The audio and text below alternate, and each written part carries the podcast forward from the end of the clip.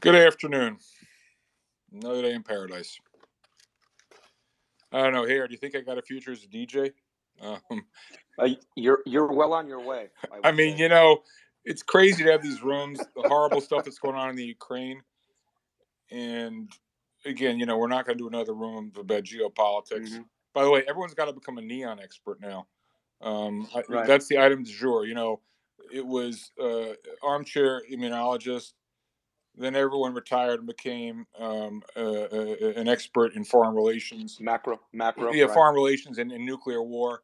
And then you know Right. we read over the weekend that um, I think fifty percent of the world's neon comes from the Ukraine, and ninety percent of the neon used for uh, some fancy semiconductor manufacturing process in the United States comes from the Ukraine. So now I, I, I suspect I- everyone in this room do me a favor and DM me. If you see a clubhouse room or a Twitter space on neon, let me know about it. I think we also need to have an informal polling, and we're going to get Tony Greer up here to talk. What a treat, Tony! You're in the house. Tony, if you can talk, I'd love to have you come up and maybe talk a little bit at the beginning. I just want to let you know, Tony, people loved hearing you speak a week or two ago when we had you in here. It's one of the sessions I got the biggest amount of positive feedback on. So, Tony, if you're um, if you're up to it, we'd love to get some wisdom from you. But at any rate, um, you know, it's it's it's we're not going to do a room on geopolitics because everyone's uh, got an opinion. Opinions like noses, everyone has one. The more vulgar version is opinions like assholes, everybody has one. By by the way, George, can you name a more esoteric subject than uh, than like neon? like like like I mean, literally, can you name one? I can't. You're right. Although I, I do want, I will let Schmuckatelli talk about. I want to hear from Joe about what's going on on the ground with the military stuff because he speaks to facts. It's not opinions. Um, we all have opinions. Um, so let me just ramble for a couple minutes, and I want to get Tony to, to, to in here to because a lot's changed since he last spoke. And again, Tony, people are really fired up about what you had to say last time, and so uh, you know, people were feeling pe- people were feeling it when you were talking.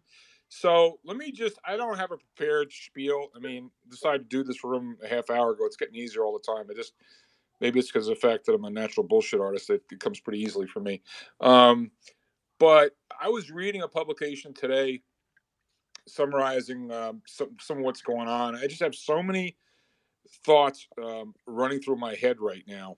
Um, you know, I, I do usually zero hedge is a bad place to hang out because it's bear porn, but the bear porn is actually in gear with the zeitgeist of the market right now. So it's actually a good time to be looking at uh, zero hedge. Most of the time, you don't want to look at it. I will plead guilty to having read it too much over the years, but they're in gear with what's going on. Um, so I guess Tony would say that the chart is validating the narrative that goes with it. But um, you know, there was a there was a story from this afternoon. Let me just find it. Nomura had a piece up. Um, everything's starting to break. We've talked about this numerous times in this room. Uh, you get weird stuff happening. Too many stresses and strains. You know, oil going to prices thought people thought were impossible. Uh, wheat. We had uh, Abe in this room the other day talking about how in two or three days, some of these steel products from Eastern Europe went nuts. Why? Because product disappeared. Uh, I understand. Uh, I think nickel was up 80% at one point today. Uh, someone who's a friend of this room, um, if he comes in here, I'll let him tell the story. But there was a room going, there was rumor going around that somebody had was on the, got got squeezed out, had to cough up on a five billion dollar nickel position.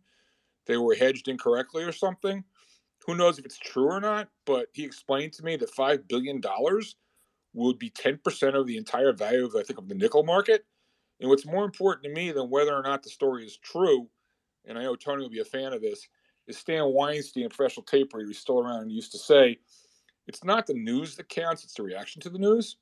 So I suspect that just a lot of people who uh, are stuck, um, who are still thinking about um, how much they can make FOMO instead of worrying about how much they might lose. You need to have the defense on the field. This is not the time to be playing offense. If you're crazy like me and you want to short stocks, that's fine. But, but again, we always try to help the, the you know the person, the average person in the room. Like, what do they do? Be in cash, get off margin, be defensive. You know, let the market come to you. Um, so I just think it's a time where you know the Hippocratic oath. If you're a doctor, first first rule is do no harm. Um, let me read to you from uh, a market commentary from someone who's been in this room. I'm not going to disclose his name, and uh, I'm going to then use this to turn. I'm gonna, Tony, I'm going to tee you up because I, I, want you to. I want you to speak. For those who don't know him, um, gotcha. Tony is uh, proprietor of uh, TG Macro, longtime street veteran, ex Goldman Sachs, and there's a whole bunch of other stuff, but I forget it. In any event, smart guy, one of the best uh, guys on the street for getting a feel of what's going on. And what I like about Tony is, you know, some guys are just pure chartists, and some guys are pure macro bullshitters, and never the two shall meet. But but Tony is actually able to put together, integrate the two for a sort of more holistic picture of what's going on. At any rate, so Tony, I'm going to give the floor over to you for a second. I just want to read to you a stream of consciousness written by it's a, it's a daily note um, from someone today. Um, says this morning I said uh, S, you know S and P is below a certain level. It's it's, it's the next oh shit level. Now we're below that. Um, many are calling for a relief rally, a pullback in commodities. I think that's plausible. However, the timing is impossible. If we close below those aforementioned levels, you have to start thinking whether you you've considered everything.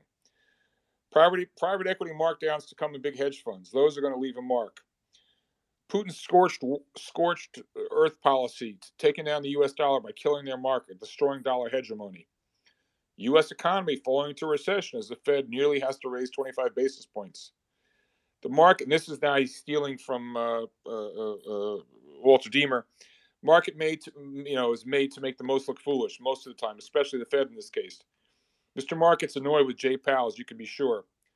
Finally, and I'll get to this more later. And, and, and Tony, this is something I never heard of until today. You may be able to speak to this. Bernard Baruch's continuity of bullish thought must be considered here. This is the concept where everyone's, you know, on the beach, happy, everything's going up, they're all bullish. And all of a sudden you get regime change, toilet gets flushed, and now everyone's like, they haven't adjusted their thoughts. But anyway, continuity of bullish thought must be considered here. Buy the dip, FOMO, fools, charlatans who never saw, saw a bear market, refuse to accept the changing of the guard. The market leadership is nowhere right now. And here's the killer question be careful out there. If someone postulated that there's a Lehman moment in the shadows, could you really argue against it? And with that happy introduction, Mr. Greer, Tony Greer is in the house, the one and only. So, Tony, you don't have to answer that question. You can talk about whatever you want. People want to hear from you. So, Tony, welcome. Good to see you again, my friend. George, thank you so much for having me on, my man. Um, you know if there's if there's one thing that i want to speak to it's about you know putting the narrative together with the price action and you know i'm getting i'm getting more and more emboldened you know by the call that continues to reiterate itself. You know we've been calling it the great rotation where commodities and hard assets metals and mining et cetera are all have have the potential and are lined up to rally. Um, you know technology is lined up to catch if we're going to continue to you know nudge rates higher and today man i mean the reaction today was fucking epic. I mean excuse my french but it just was right? Like today was a watershed moment that should have shaken anybody to their core that thought that just buying the tech dip was going to work or that you know maybe you know fading a commodity move just because the price is too high was going to work and looking for a you know cyclical pullback god forbid or something like that because i don't think that's the right way to be looking at this commodity market. So when you look at today and you have oil services up 8% crude oil up 2.5% the bcom up 3% and you have FANG stocks off 5% to a dangling new low for the move every sector of technology got absolutely butchered and they're now in technically worse shape than they were on last Friday's close, which is you know an interesting way to start the week with, you know, and and we're seeing now George that you know that weight of technology, right? It's got to come out. It's got to come out right now. Period. End of story. Right? Like like there's no way that the asset manager and responsible asset manager is sitting in his chair right now and saying yeah you know I'm, I'm still fading this commodity move. You know what i mean? Like that's that's irresponsible right now. So what's more responsible is you know kicking the tires on your pad looking at today's moves at what moved today in response to you know the the decades worth of news that we got over the weekend what happened today and then compare that to the way things are steamrolling on the year right? So you look at what happened today and then look what it is on the year. It's the same thing. What's the top leading sector and oh, i mean my selfish sector that i'm following on the top of my leaderboard? Oil services right? Up 52%. XLE up 37%. BCOM up 32%. That's the top of my like selfish little lead- leaderboard with XME, metals and mining, IGE, natural resources, and gold metals and mining right behind them. They're all up 20% or more year to date. Dangling off the bottom of my year to date leaderboard is Ethereum which is getting monkey hammered down 32% because the you know the the laser eye people realize that rates are going to go up and this thing is going to be challenged right? Cannabis companies just out of favor right now bidless through last year's low in the ipo price social media falling apart internet stocks um, outside you even got semiconductors off 5% i mean if this doesn't shake you up right this is that's the bottom of the leaderboard is cannabis social media internet home builders which i haven't discussed yet um, cloud storage and semiconductors. Those are all off 20% on the year. And i'm just trying to think of what would happen between now and the end year that might reverse that because i've got a long list of things that say that this is going to be exacerbated and it's still got time to pick up steam and i'm talking about this rotation.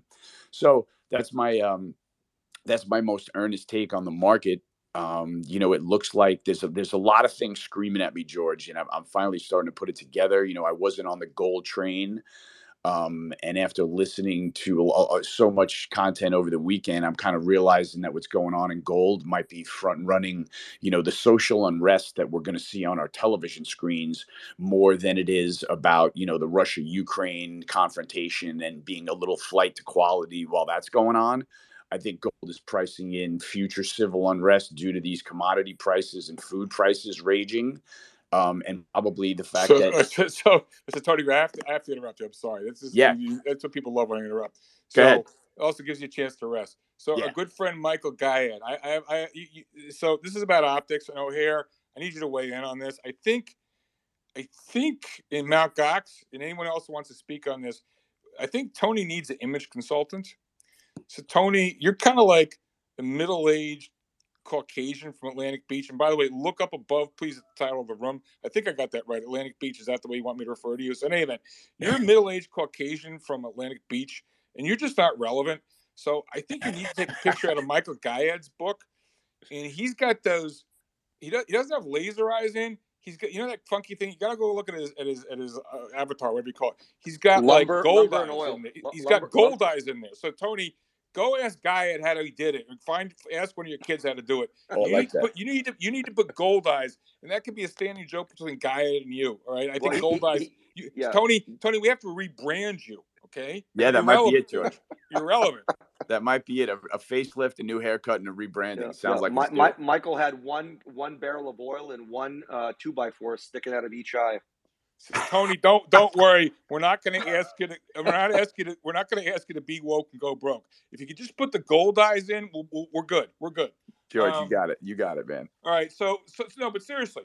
Yeah. Could you could you talk about you, you know, this this point that I raised and you seized on, sort of the integration of the charts. You know, trade what you see, not what you think, but not just in lobotomized, you know, complacent fashion. It's like, does it make any sense? Like, how is the market speaking to you? And when you were talking about how over the weekend you listened to a lot of things or read a lot of things, it kind of made sense. And you know, whether it's people realizing, oh, wait a second, keeping, you know, oh, the Russians had all these hundreds of billions of dollars in the U.S. SWIFT system, and wait a second, now they can't get their hands on hands on it. You know, you know, wait a second, you mean maybe this is going to be when finally the Russians, the Chinese, the Iranians, and do I dare say the Europeans, who are rooting for the loss of U.S. dollar hegemony, maybe this comes together and maybe the dollar's not the ticket anymore. I mean, these are kind of like soft observations. Um, you know, maybe gold is you know is is is, is as much as our maxi friends would like to say it's a store of value. Most you know, Bitcoin patently is not. Gold certainly is, and maybe the idea that Tony, you're old enough to remember when, okay. And I think you, I don't know if you were at Goldman or where you were in 07, 08, but I had a monster year in 07 because I had the old Texas hedge on. I had I had two sides of the same coin. I was market neutral, Tony. Don't spit out your coffee. I was I, I, I was long stuff. Uh, I was long stuff, which you know basically had to drill for it. I owned it. All right, as Dennis Gartman would say, if if, if you had if you dropped it on your foot and it hurt, I owned it. And the flip side was I was short credit. All right, so all the banks, brokers, Goldman, etc. All right, and I mean that was like. Uh, run a hedge fund. I shouldn't, I shouldn't really talk about my past performance, but let's just say it was one of the best years of my career. And to me, Tony, sort of this, and I haven't been drinking yet. I open open a nice bottle of Italian wine later. And by the way, we will come for another lunch. This time we're going to do a dinner so we can drink. Nice. Um, to me, it kind of feels like, and maybe you can put the charts together because I think you're going to tell me technically it looks right. You know, what's better than owning oil stocks to all my Canadian oil mafia guys? Which, by the way, Tony, I think there's a T-shirt on the way to you. Um, what's better than owning Canadian oil stocks, uh, uh owning energy stocks? It's being long energy and short ARKK. All right. Yeah. This is this is a market neutral trade in quotation marks. All right. So in similar fashion, it just kind of feels to me, and people are sick of hearing about you know long energy short ARKK. By the way, in the last three months, that trades up 100 percent and I think it's going to go another hundred percent this year. And I'd like you to look at that chart for me because it's, it, it just drills into a lot of macro concepts. And the technicals, to me, are lining up as well. Gold, all right. But but the other trade, a newbie, you know, am I diversified? Hey, Mr. Greer. Yeah. So Tony, uh, this hi, this is George from White Plains calling. I'm a first time caller. Um, I'd like to know. Uh, I'm I'm I'm long the XOP and I'm short the ARKK. And then the other spread trade I have on from that nice man George Noble in his spaces, uh, I'm long gold and I'm short the XLF. I'm short financials. Am I diversified? What do you say to that last trade, Tony? Being long of gold and shorting financials, kind of like the two opposite sides of the same coin. This kind of speaks to the definancialization. The, you know, we've had excessive over financialization in, in this economy. We've also gone from the real to the surreal, from the short duration to the long duration, from you know what's in the ground into the metaverse. And by the way, if anybody wants to come up, and I, and we had one the other day, I can't remember what, what room it was in. Someone was talking talking about mortgages in the metaverse. Oh, that's good business. What could possibly go wrong? But anyway, Tony, what do you think about? You can tell I'm on fire today. I'm really fired up. What do you think about sort of you know long the gold against short financials? Because I think part of this whole thing is you know, financials, what's starting out me as a commodities thing becomes a liquidity thing, maybe becomes a credit thing. The toilet's going to back up all onto the financial sector. And if I put my macro hat on, I say, well, the days, the Davos crowd is not going to allow it to happen. They'll print more money, despite what they're saying right now. This too shall change. Point being that, you know, if the world doesn't come to an end, we're going to have much higher inflation. And um, so I kind of like gold against the financials. What would you say to that, Tony? Or is that being too clever by half? You know, no, no, no. I would on, on this side of the reaction to Russia, I, I couldn't agree more, George. And and I, I only say that because you know it's not until we started pushing all the Russian stuff into CDS, you know, explosion territory, um, that that trade started to pan out. I, I may have faded that um, prior to you know, like I said, the the the financial reaction to Russia um, but the financial reaction to Russia happened. And so you have to consider that the banks are going to be in trouble. I mean, look at the European Bank Index. Um, it has fallen from 120 to 70 in about, I mean, you know, it, it, this year, just call it, right? So it's off whatever, 100, almost 100%.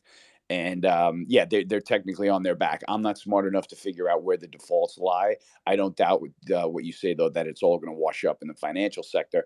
I would rather have the short in the financial space, excuse me, in the uh, tech space, just by you know, I think that that's got more more downside, and I think that you know, I put it this way, I just think that those are jaguars that have fallen from the tree, whereas financials may be a little bit tougher to fight going down. That's all, and I could be wrong on that. I, I have no. Tony, to, to, Tony, I love it. You know what's funny? It's kind of like you know, stay with a girl you got, right? Instead yeah, that's what it is. That's what it is. And it's you know I'm getting kind of bored of Cathie, you know. So Yeah. I'm kind of like, no, Yeah. Cathie keeps Cathie keeps putting out. I'm sorry, I'm gonna get in a lot of trouble here. We are we are setting new standards of, of, of decadence with this one, but what the hell? Let it rip. But no, but seriously, you know this whole this whole Ukraine thing has distracted attention from the main event, the existential, you know, shifting of the tectonic plates, where she's she, she's just going to get totally hosed. I mean, I mean, Tony, let me ask you this: just forget about the macro narrative. You just look at the chart of ARKK, or maybe a better assignment, like when you go through. I'm sure you're familiar with most of her names. Aren't that many? So whether you look at the chart of ARKK, and you know when it was at 120, I said 60. Now I'm saying 30 whether you look at the chart itself or you just go through, you know, the top 10 or 20 names and you kind of put them together or whatever. Couple questions. A, is there anything to buy remotely in her in her sandbox? And then B, whether you do it from the bottom up or just looking at the overall chart of the ARKK, where where could you see ARKK going to? Just look at the chart. Forget about the macro narrative. Yeah, I'm 40 bid. You know, if I was short, I'd be 40 bid to cover, and I, I'd be fine with that move. Um, looking at the, you know, membership, uh, you know, I, I mean, I remember uh, the last time I checked, I guess there was so many stocks that were just, you know, I mean, you know the story, George, you know, illiquid stocks that had already curled over, and you're reading her, um, you know, you're reading her filings, and she's adding to these names, and they're illiquid, and you're like, oh, okay, let's just set a ticking time bomb here um, and the time bomb is imploding now. So, I mean, I would be 40 bid to cover some just because the uh, ARKK spent 2018, 2019, and most of 2000, 2020, um, you know, uh, bobbling around 40 bucks. So it makes sense for me to take some off the table at that level. but, but I'm not sure that it stops there. Yeah, no, I hear you laughing at me because you don't think it stops there. Tony, Tony, man, I love you. I know this. You put that disclaimer at the end. 40 bid to cover some. You didn't Some. say all. You said Yeah, You some. got you got to have a disclaimer. You got to have a disclaimer. Absolutely. That's how you trade that. Are you kidding me? You don't let some ride if you're short from here. I mean, that's a jaguar that's going to fall from the tree and hit the ground. You know, I mean, All right, you know, okay, if, you- if my thesis on the year is right, George, that's my point. All of this money is going to have to come out of technology because it's out of favor and they don't know it yet.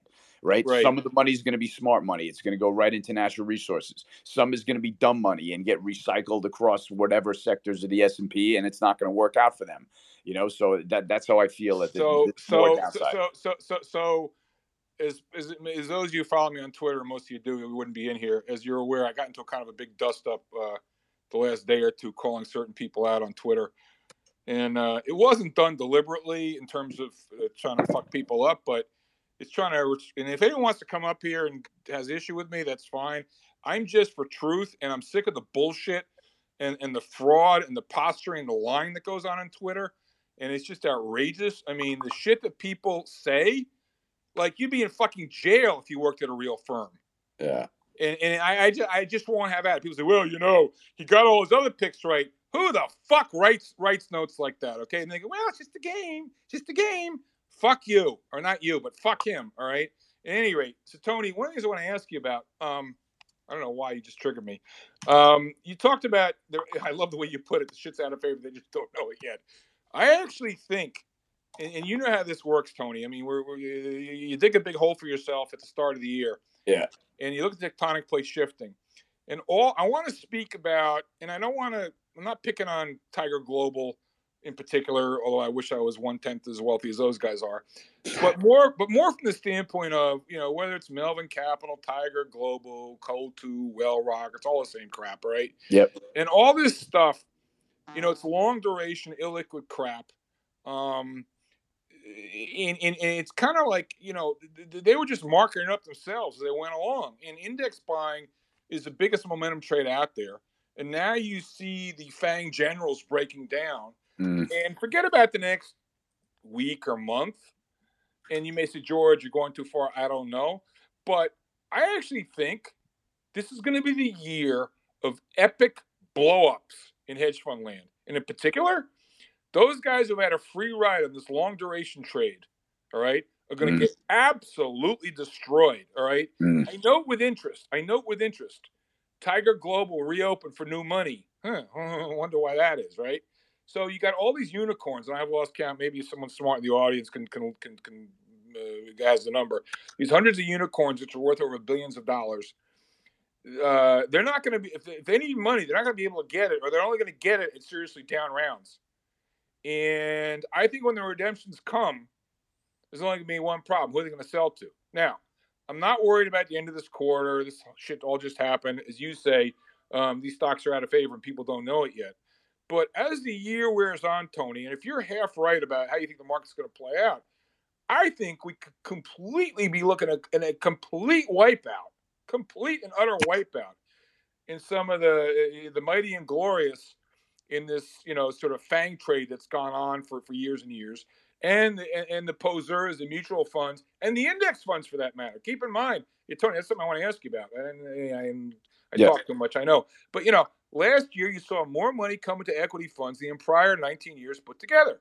Yeah. And it's all index bullshit. It bit up all that fang crap, right? And to me, it's kind of like you know, in, index indexation. It's the biggest Momo trade out there. So there's a lot to unpack, I know, but just thoughts on, you know, to, as as uh, as they would say on uh, ESPN, was it Chris Berman? You know, Tiger Globe, you know, Cathie Cathie Woods could go all the way. Okay, Yeah. like like this shit. This shit could go end zone. So so help me here a little bit, Tony. What do you think? Yeah, I, I mean, I George, I got to talk you off the ledge a little, right? Now, I, I don't disagree that there could be some blowups this year, but if you're talking about, you know, uh, you're really talking about the best and brightest funds out there, right? Quote unquote. Those, those are the guys or whatever that everybody in the hedge fund industry wants to go work for, and I understand that. I mean, you know, Wait, did you say best and brightest? Did you just say the luckiest guys who raised the, the most moment, who had the best momentum going for them? Go on. sorry. All right, it's a combination. Okay, fair enough. It's a combination. But my point is this: it's like George, this writing is on the wall, and if these guys aren't picking it up and figuring out how to adjust rather than risk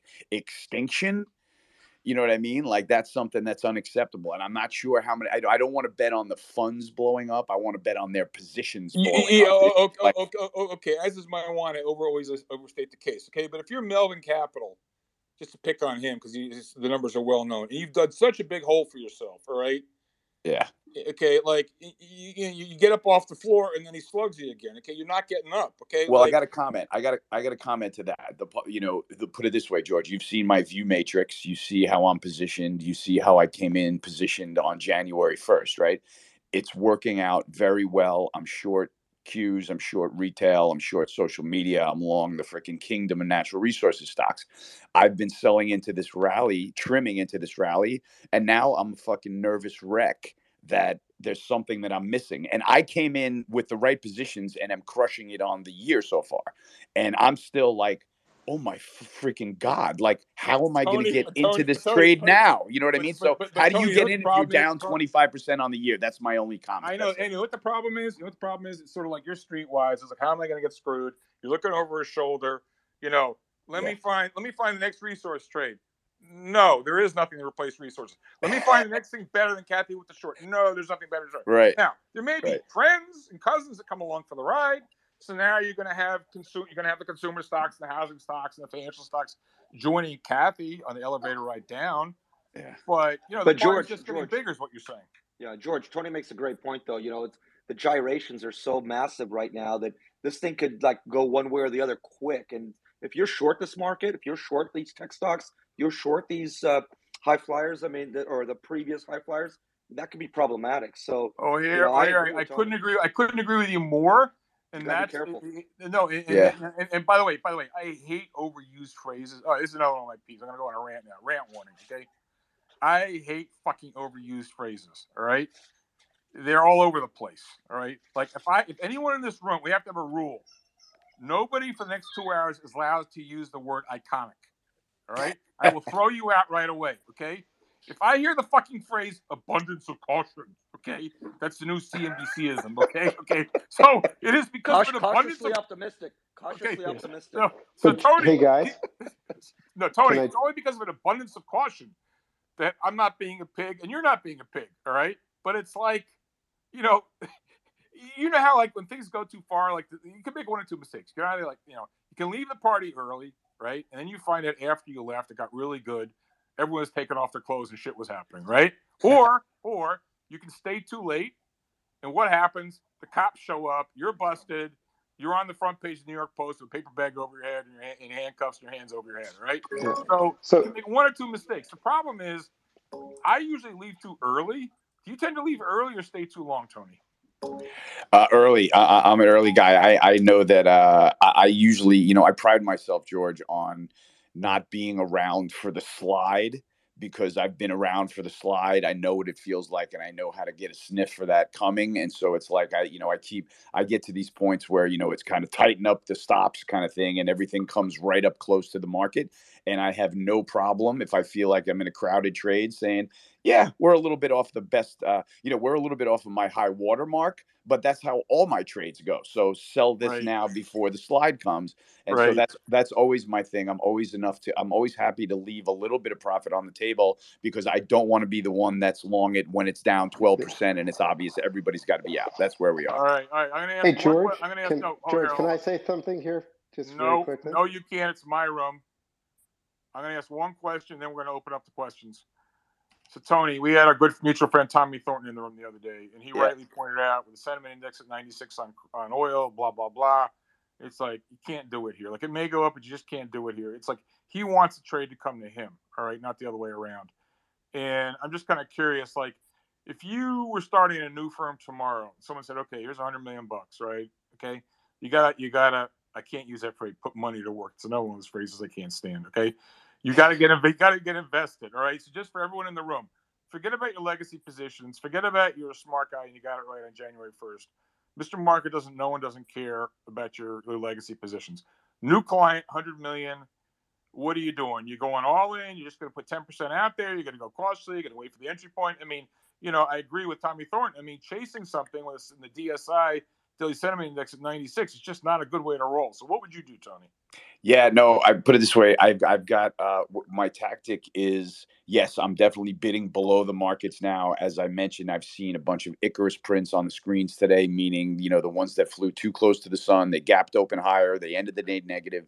You know, there's a little bit of weight that can come in here, and you can buy things cheaper at some point. Now, at the same time, alongside that set of bids below the market, I've got my egg timer and the egg timer has got a timer on it. And every three, four, five sessions go by that I don't get hit, I have to take that lowest bid and make it, you know, and move it to the top and say, okay, that lowest bid you can forget about. Bring one closer to the market. And the egg timer goes on again. And if I don't get hit there, that you know, because you got to get into this market, you don't really know.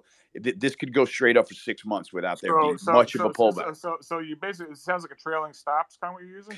it's a trailing stop with you know and then once you start buying it you want to pyramid as best you can but like i said everything all the bids have got to have egg timers on them because if you don't get it things are going to get farther away from you and there are certain markets right now that they may get away from you and not come back for six months and so you'll be shit out of luck standing there watching this trade that you try to get into go right by your whole face and there's no point in doing that. I mean, we're here to trade. The market's open, right? Trade. Yeah, and, and, and, and one last question. I keep inter- going more question.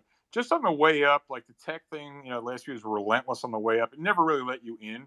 Mm.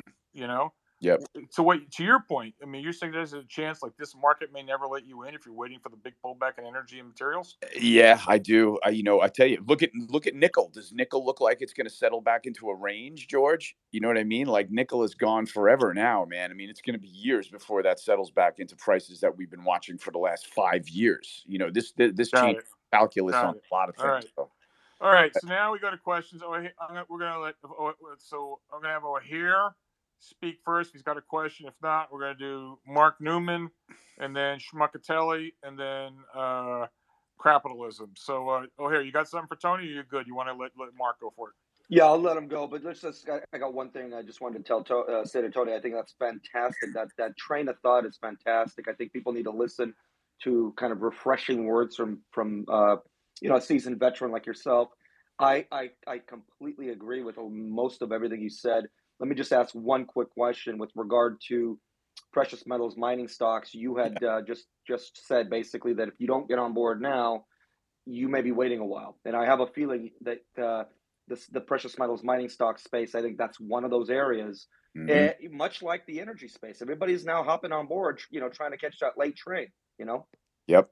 Well, I put it this way. I, I'm I'm going to say that I I still believe you know gold gold miners look way better now, so I'm not going to fight you there. Industrial miners, to me though, the story is a lot more compelling, and they just divide very clearly to me in terms of what those trades are pursuing right? And and so if I'm pursuing the gold trade, then that means in the miners that I'm pursuing stagflation and I'm pursuing the you know that actual um, you know having to own gold if there's unrest bubbling up. So I think that that's what I'm long gold for.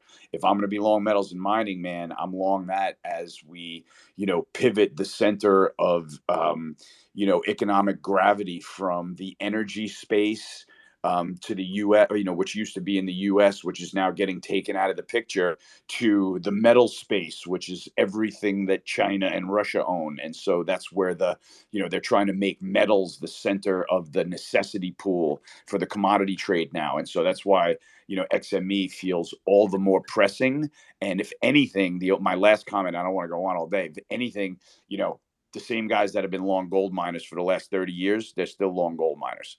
Mex XME metals and mining, nobody's got them. That's, Yeah. that's So- Hundred percent, so, all right. hundred percent. All right, so so before we go to the next question, for anyone who's interested, I mean Tony, and again, I'm I'm doing this because he's a friend and he's a font of wisdom. Um, you know, no commercial relationship, but TG Macro, he's always looking for new new customers. So if you're interested, you know, contact him. Uh, you know, well worth it. Strongly recommend. Um, Thank you for that endorsement, yeah, George. I and, really and- appreciate and- and, you know, probably he's gonna yell at me, but I'm I'm gonna say Tony will probably give you the Twitter Spaces G Noble discount if you if you if you you know operators standing by until twelve o'clock midnight. This this is limited time offer only. Okay, all you right. got it, George. You got All it. right, so- I'll, right, so make let's good on that because you're let's, a good let's man. move on. So we're gonna do. We got some really smart cookies speaking now. We got uh, my good friend Mark Newman, who has a who, who who's a, a sell sider, been around a long while. He's a veteran of Japanese bear market. He was in this room a couple weeks ago. Uh, Mark, I don't think you were in the room, but I read anonymously your daily comment today. I thought it was brilliant. And then we're gonna go to uh, Three Aces, and then we're gonna do Schmuckatelli. So, Mark, good to see you. What's up, man? Mark, you there? Unmute yourself. Unmute yourself, Mark. There we go. Okay, got go. it. So I, I just uh, appreciate the time as always, George. Um, I just wanted to touch on something that uh, Tony was hitting on earlier, and you know, uh, my, you know, so you you asked him, I think, what would you do at this stage? And Tony's concern is that things have gotten a little heated, and he's sort of waiting lower. You know, one of the things um, my folks have always done is what we call schmuck insurance, right? So you're riding that long that you've been riding forever, or for not forever, whatever your duration is, but forever for you. And you say, okay, it's had an amazing run, whatever it is. Oil today, okay, up at 120, 125. That's to me where instead of taking some off and walking away, is I will sell the stock and I'll buy the calls. And I'm not saying that I'm buying cheap calls, uh, volatility wise, or you know, at the end of the move, it's overbought, whatever. But I want to have those options on in case I don't, so I don't look like a schmuck in case it keeps going higher. And now, obviously, I've gone from delta one to delta less than one. So if it goes down, I get less long. Mm-hmm. That's my way of staying in these trades. And yeah, it gaps up, big winner. Okay. If it fades, I took my full delta one off and I have tiny deltas on there, and then it rolls down to my level where I want to buy more. Right. So that's a way of staying in these trades. And look, I think it works on the short side. Tony said it about ARKK, right? He's short here, let's say. Okay. Gets down to whatever level, cover your short, just buy a put. Now they're not going to be expensive. They're not going to be cheap volatility wise. They're going to be expensive. But if Tony picks that level and maybe 40, I looked, I think it's like a Fibonacci retrace or whatever. Um, maybe it gets there and then you buy the puts and it might rally. Okay. If it gaps lower, you're still long those puts. So it's sort of a way of sort of staying in that trade without risking all that you have made. Right. And I think that's a good way to Yeah. sort of, like you said, don't feel like a schmuck. And then, um, you know, the one other thing we didn't, I've been hearing here about the energy and the commodities. I do think that it's right. Like if Cathie Wood today, I think I, she said, I, I got it wrong on oil. That could be where the top is short term. Okay. But I think some of us in this room, I know I uh, uh, believe this. If these energy stocks come in further, um, come in at all, they're not coming in yet. But if they do, I, I want to probably be a buyer, and I don't necessarily recommend selling puts to anybody because it's a risky thing and you got to know what you're doing. But to me, the target purchase of whether it's an ExxonMobil or a Laredo Petroleum or whatever, you know, if if these things stay, if, if oil stays bid like I think it should or would, um, I probably want to be selling some puts in these names where I am not long enough. And it's just a way of sort of collecting some income, waiting around, and finding a target price where I'm a buyer. Now, look, I wouldn't be shorting puts in the index, right? I wouldn't be shorting puts in the Qs, right. but it's a place where you can pick a, a, spot and say, I don't know, X, LPI. I mean, I'm involved there. It's a really great name. Like maybe I'm a 75 buyer. It's a volatile name, so maybe it's lower, but that's a way of sort of being there waiting to get longer in these names. Now, it, it could not return, sure. Like it couldn't come down to that strike price and it could stay bid. Yeah, that's fine. But at least I'm collecting that income along the way. And again, I have an underlying position. So that's just levels where I'd add more in these names. Um, and then the last thing I just want to talk about quickly, and I know, I know. Sorry, Mark. I'm just trying out my Mad Money soundboard. Go thank ahead. you, thank you. Uh, but the other thing is, George was saying no, no, uh, no adages in the chat, and I just, I, I, you know, two things. One, George taught me this a long time ago, a long time ago. To know and not act is not to know. I'm sorry, but that's one George gave me a long time ago. And I'll tell you, it's okay to not know. It's okay to sort of be like, what the freak is going on in these markets? I can't figure it out. It's okay. It's not okay to throw money into the market on a whim because you don't know, or because you just like I got. Yeah, yeah, but, yeah, but okay, it's okay so, to not know, and okay to step back and say, when I know more, I'll play more. That's but fine. Mark, but okay, okay, okay. So Mark, so schmuck insurance. Okay, so I know, or at least I think I know, and I think most of the smart people in this room know that you know ARKK is going to get cut in half from here. Now it's oversold, yada yada yada. It's below the moving average, blah blah blah. All right, like I will slip my wrists if ARKK gets cut in half, and because I'm not paying attention, I overtrade it. I wind up not making any money being short ARKK between now and the end of the year. So I'm going to ask Tony first, and then Mark second. Tony, how do you how do you if your core belief is that ARKK's going to go down or energy is going to go up? I mean, do you do the schmuck insurance thing that Mark was saying, or what would you do right here, right now, Tony? Uh, I actually, in, in, in this particular case, I like Mark's strategy of uh, sacrificing some capital to get anchored.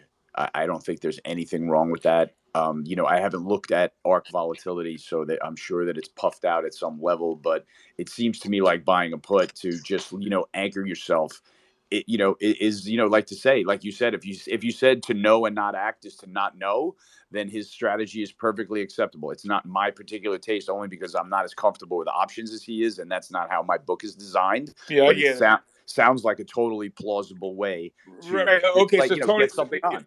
Yeah. So Tony, since you want to screw with it with the with the, with the options, what would you do? You would just be sure, no matter no matter if it's up or down, you'd always want to have a little bit on the sheets, just so you know, so you're participating. You don't forget about it, and and what get I, bigger, get bigger when when it when it backs up against you, and gets smaller, and when it has a whoosh. Like, what would you do? Yeah, it's definitely plotting that out, George. We've been, you know, we've traded through bear markets before, and you don't want to be the guy that you know barfs out your first short leg into a hole, and now that's the first day of the you know intensely steep, short in duration, short covering rally because you really you don't know eh, you don't ever know when those are coming. Those are often you know driven by absolute sentiment, you know, getting red lines, right? And we're we're getting close to that now, so you know it, it's a really difficult choice to make. So, but yeah, I'm I'm definitely being patient Put it this way: if I'm shorting tech, I know that there's going to be some kind of a retrace. At the very worst, I'm waiting for you know one or two green, or sorry, call it two or three green days in a row. That I can wait for. Right. Oh, oh, oh, oh, oh okay. So, so I'm really glad we got two really sharp guys here. I'm gonna same question for both of you. So, Mark and Tony, because you're both market animals. So we know, we expect that there could come a time any day where ARKK's up 10%, energy's down 10% because there's rumors of a ceasefire or Putin gets taken out or God knows whatever. All right. But you take a look at, you know, the rally we had, it seems like ancient history now, um, off the January and in January lows, you rallied for two or three weeks, but it really was pretty piss poor. Yeah. And, you know, bear market rallies come with the territory. John Roque's not in the house, but, you know, Roki put out that great thing where he went back and did the calculation from – March of 00 to October, sorry, March of 2000 to October of 2002. 649 trading days, if I got it right, and 306 or 46% of the days the market was up, even with tech going down 80%. You had 10 rallies of over 15%, 15 rallies of over 10%. So, yeah, how do you deal, Tony and Mark, with the concept of you don't just want the strategic view? You obviously got to get that right, but the tactical, i.e., isn't it better maybe just like don't shorten the hole? I've done that a million times. Okay, and just wait. It'll, wait for the trade to come to you. Okay, so you may have to wait a little bit, little while, and and, and also there's also placed psychological capital because there's nothing worse than the market forcing you to do something like you're getting margin called and you got to cover or whatever, right? So what do you think of the idea of just uh, these bear market rallies will inevitably come? And just wait. And I, I mean, I have FOMO. I am lusting for Cathie. Okay, I have FOMO on the downside. All right, but you just gotta hold. You just gotta resist it. Just say no to FOMO and just wait for that inevitable backup rally to come, and, and then go against it. Because because if you're if you're right and the, if the conviction, underlying conviction is correct, and you have both the tactical trade in your favor and you got the strategic view in your favor, then it's a win-win. So I don't know, Tony, and then Mark. George, what do yeah, you think? Yeah, I'll, I'll speak to that just real quick, and then I'll hand it over to Mark because I'm interested to hear what he has to say. I will just add one thing to this: is that you usually can know that this ferocious bear market rally is actually a bear market rally by what's leading it. And like you said, you mentioned the snapback rally off the January lows. You know what led that rally, George? It was all the garbage. It was all the it was software first, which went down first. Software led. Home builders bounced because they were oversold from the rate move, and and Fang stocks. And so to me, I mean, I wrote about it. I was like, well, look at the leadership here. It's everything that's down the most on the year. So at least you can dissect that, and that gave you confidence to say, "Oh yeah, have some here at the moving averages." So that's how I like right. to approach it, and I'm done. I really like that, Tony. Mark, what do you say? Yeah, you know, I, w- I was just gonna sort of sort of echo what Tony said a little bit there in the fact that the leaders are the generals are dead. They're gone. Yeah. They're gone. There's no more of them. So like, let's talk about any of these Tiger Global, Coatue, whatever. They're marks on these privates, like you said it earlier, George. Where are they going to raise their capital when they when they need a source of funds to make a collateral call for those shit marks they're going to get on these privates? They're not selling. They're not selling the stock that doesn't trade. They're selling Apple. They're selling Microsoft. It's liquid. They could raise a billion dollars in a day. So that's why there's pressure here now going forward. And it's one of those things, like Tony says, okay, bounce up. And like for me, last couple few days, week or two, it was like, okay, if if, if ESH2 can't get 4,400 on a close, that's another lower high. So it didn't happen. And now I'm like, well, 4,200. Well, we're below that. That's a new low close. So nothing's really changed here in the bear trend, right? And so I've been reading a lot lately, old books, and I'm looking at Bernie Baruch, one of my heroes. And I read his little thing on when to short. Make sure there's a full there's a full bear trend in place. Well, feels like he got that. I don't know. Yeah, it's not a bull trend right now. So the one thing he talks about is this continuity of bullish thought and how hard it is once it's ingrained to get rid of. And now, George, you highlighted it with that little um that little uh YouTube clip of Mark Zuckerberg's sister or whatever.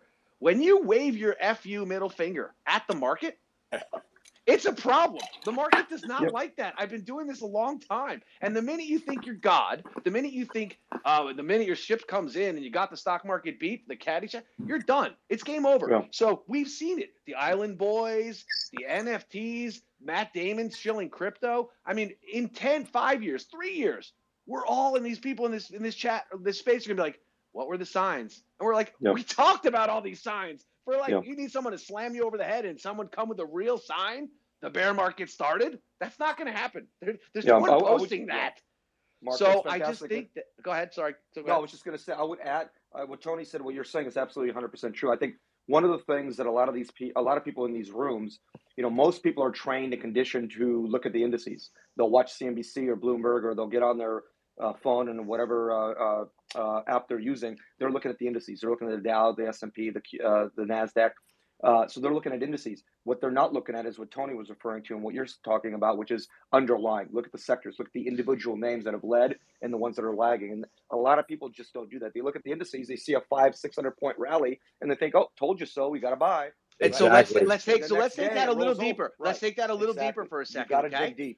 For the Right. last few years, uh, more than a few, uh, more a couple, a handful, it's been this passive money coming to the market. The stock pickers have gotten destroyed, and everyone looks over their shoulders and said, "Oh, my neighbor's taking in a hundred million today, and he's just putting it to work. And if I don't put mine to work in this twenty times sales dog shit, I'm losing to that guy."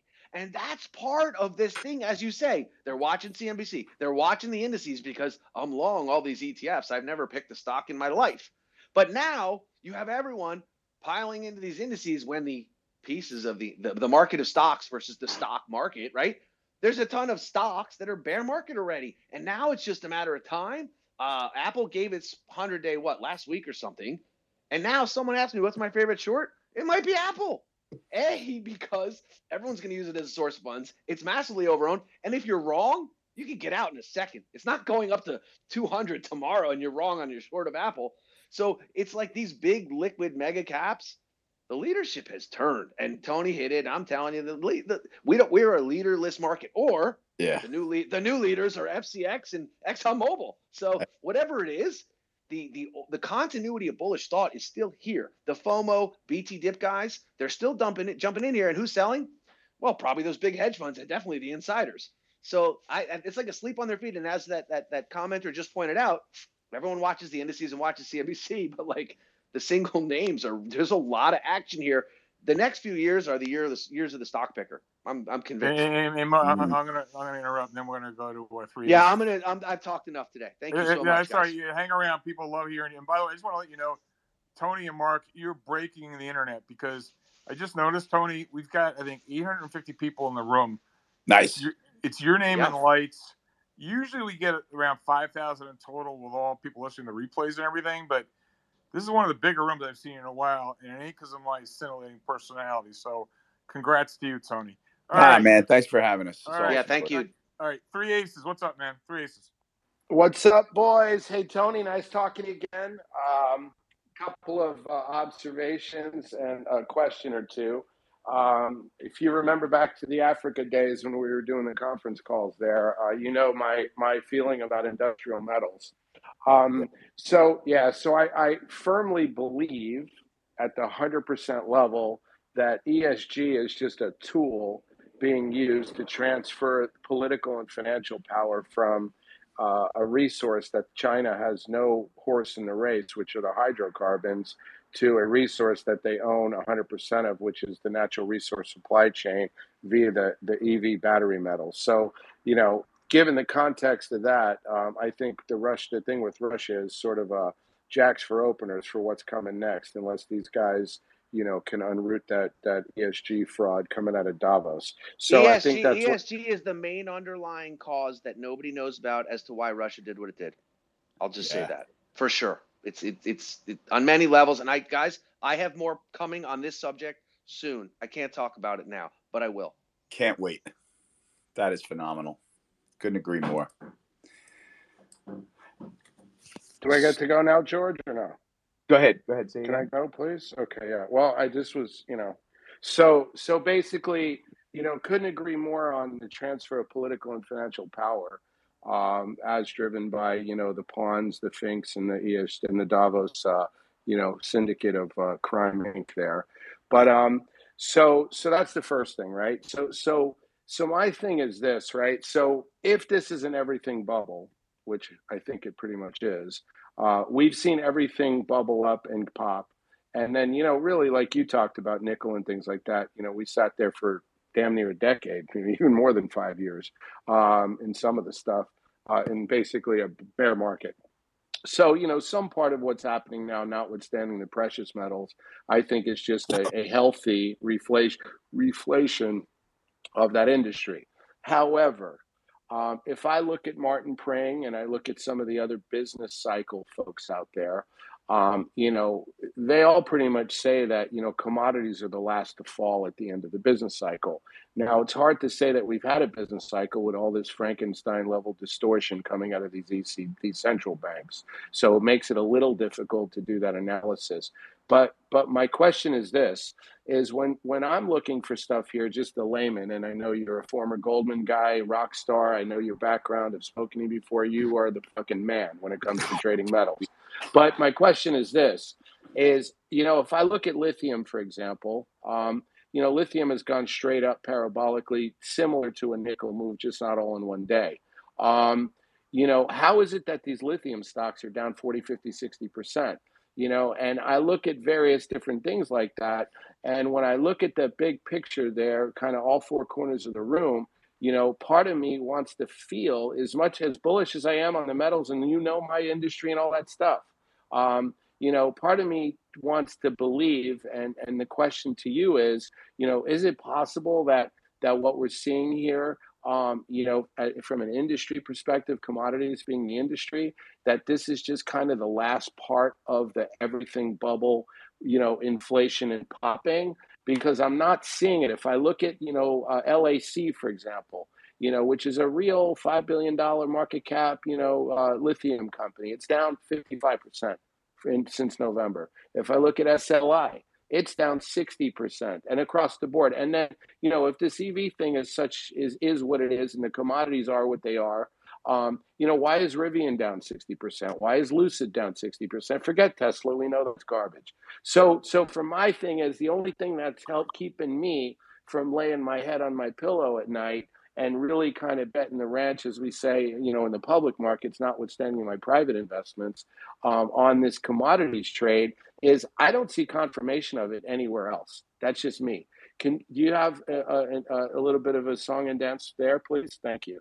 Yeah, yeah, sure. I absolutely do. Um, you know, and I, I want to speak directly to your question where, you know, how, you know, lithium has been up in a straight line with the commodities and all of a sudden the ETF, the stocks, uh, you know, are, are off big. Uh, I think that they are mirroring what we might have witnessed in the death of the European, you know, carbon capture trade, right? The, the carbon credit trade, excuse me. You know, KRBN is off 36% since Russia invaded Ukraine.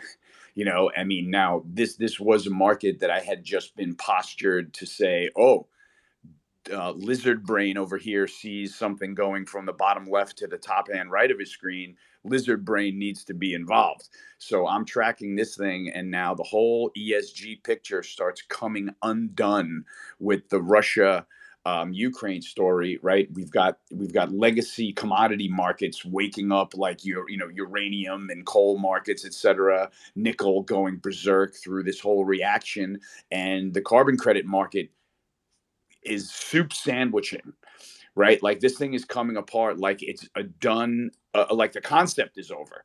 So you know that speaks to the lithium trade people saying oh maybe i'm too long and too optimistic these um, electric batteries here. How the hell are we going to get that trade on the tape? So that's the only way that i could speak to that. And i i you know i can't get with I try to avoid the everything bubble idea right now because man, the bull market that we're seeing in metals is unprecedented in, in materials. I think there are probably there will probably be good corollary trades to that also. So I just don't want I, I can see several sectors of the S and P being up massive magnitudes while um, you know tech gets eviscerated. And to me, that's just not an everything bubble popping. That's all I wanted to add. and there's still nobody there, Tony. And there's yeah, still nobody exactly. there, Tony. For Agreed. Sure. For sure. Agreed. You know, the other thing is these Tony, these markets are so tiny, bro. I mean, look at tin is a two hundred thousand unit ton a year market. Yeah. You know, I mean, you know, some of these things they're just I mean, you know, it's like versus copper 22, 23 million tons. So any kind of real money coming into this stuff is just gonna blow it out, you know? I mean, think about KRBN trades an average of half a million shares a day. I mean, how much how much risk can you swing around in that thing? Right? Right, yeah, right, so, totally. It's a Tony. Oh my God, Jesus Christ! We got Thornton in the room. We got Bobby J in the room. This room is it's gonna be a barn burner. So Tony, so Tony, let me ask you. I mean, I like this Caribbean thing, okay? And you know, a year ago, someone mentioned it, ignored it, never heard of it. You know, da da da da. Then it goes up and enough that it's like, oh, now I missed it. Then it's like, oh, piss. Now I get angry at it because you motherfucker, you got to go down because I don't own you, right? It keeps going up and up and up. And all of a sudden, boom, Yeah. 50%, 50% off sale, all right? And there Yeah. are a lot of axes that are trading like that. So what do you make? What do you make of that technical look, Tony? Oh man, you know, George, that they, they put it this way, you know, it was not an orderly pullback in the carbon credit market, right? In KRBN, it was, it has been nothing, you know, like orderly. It has actually rhymed with, you know, the surprise level with which Russia invaded Ukraine. In my opinion, I wasn't expecting it to be this aggressive. Um, but you know, look at look at it against the chart, right? And it went from something that was trading in very orderly fashion, barely ever touched its hundred-day moving average right? So if you got cute and bought the first dip to the 50 or 100 day moving average, you got blown out immediately. You know, so that was the first lesson of oh, let's let's kind of let this thing slide and see what happens. Now it's the kind of thing where the day that it broke its 200 day moving average, it broke on such massive volume and such a massive magnitude move that you're like, ain't no way I'm sticking a bid into this thing right now, because- Tony, right? Tony, you know what it is, Tony? It's just like crypto because if you ask the people who own it, like, what does it do? Like, you know, Yeah. what, what does it do? What's it worth? What are they going to earn? Like, you Yeah. can't get an answer from anybody. But, Yeah. but number go up. That's all. That's all they'll tell you. What does it do, go up. George? It goes up. That's right. That's right. That's what it behavior. It becomes known for its behavior. And then, so, you know, if you didn't, if you weren't quick enough to catch that nuance, like, wait, maybe I shouldn't be buying the dip in carbon credits. Maybe carbon credits is over for good. Maybe ESG just got invaded and blown the fuck up. And so that there's a real possibility of that happening as you see the media and politicians try to pivot right into this and say, It- oh, you know, it- it- people. Yeah, so but- but- Tony, on that on that subject right there, that's part of the continuity of bullish thought within ESG. That's right. Because on the day that Russia did that thing, Jen Psaki was like, "This is why we need to redouble our renewables." What the fuck? No, No, you, that's why no, you need you to got, stop no, doing no, no, what you're doing. I have no, no, no. I have such a fucking dim view of society. I'm playing with you guys. Okay, you know why I think it broke? You're gonna laugh. Okay, like no amount of common sense is gonna make us change our policy. But oh, if Elon Musk says maybe we should have a rethink, because all the morons who follow him are like, oh, if Elon's thinking it, so I don't know. Wouldn't it be a real hoot though if a year from now, go back to your continuity of bullish thought, Mark? A year from now, you know, after, and we're not going to get into it. I don't want to take political sides here. I'm just going to make make an observation. So, um, I'm leave, I happen to be an independent voter, just so everybody knows that, right? I think, and anyone wants to talk about this is fine. My observation is, and I think the smart guys on the stage are going to agree with me. Most smart people I know agree with me, regardless. Even my Democrat friends, you're going to see a Republican landslide, the likes of which you've never seen before this summer, this fall, and maybe as part of that, when oil hits 200, wherever it's going, and you know, the, the, what is it?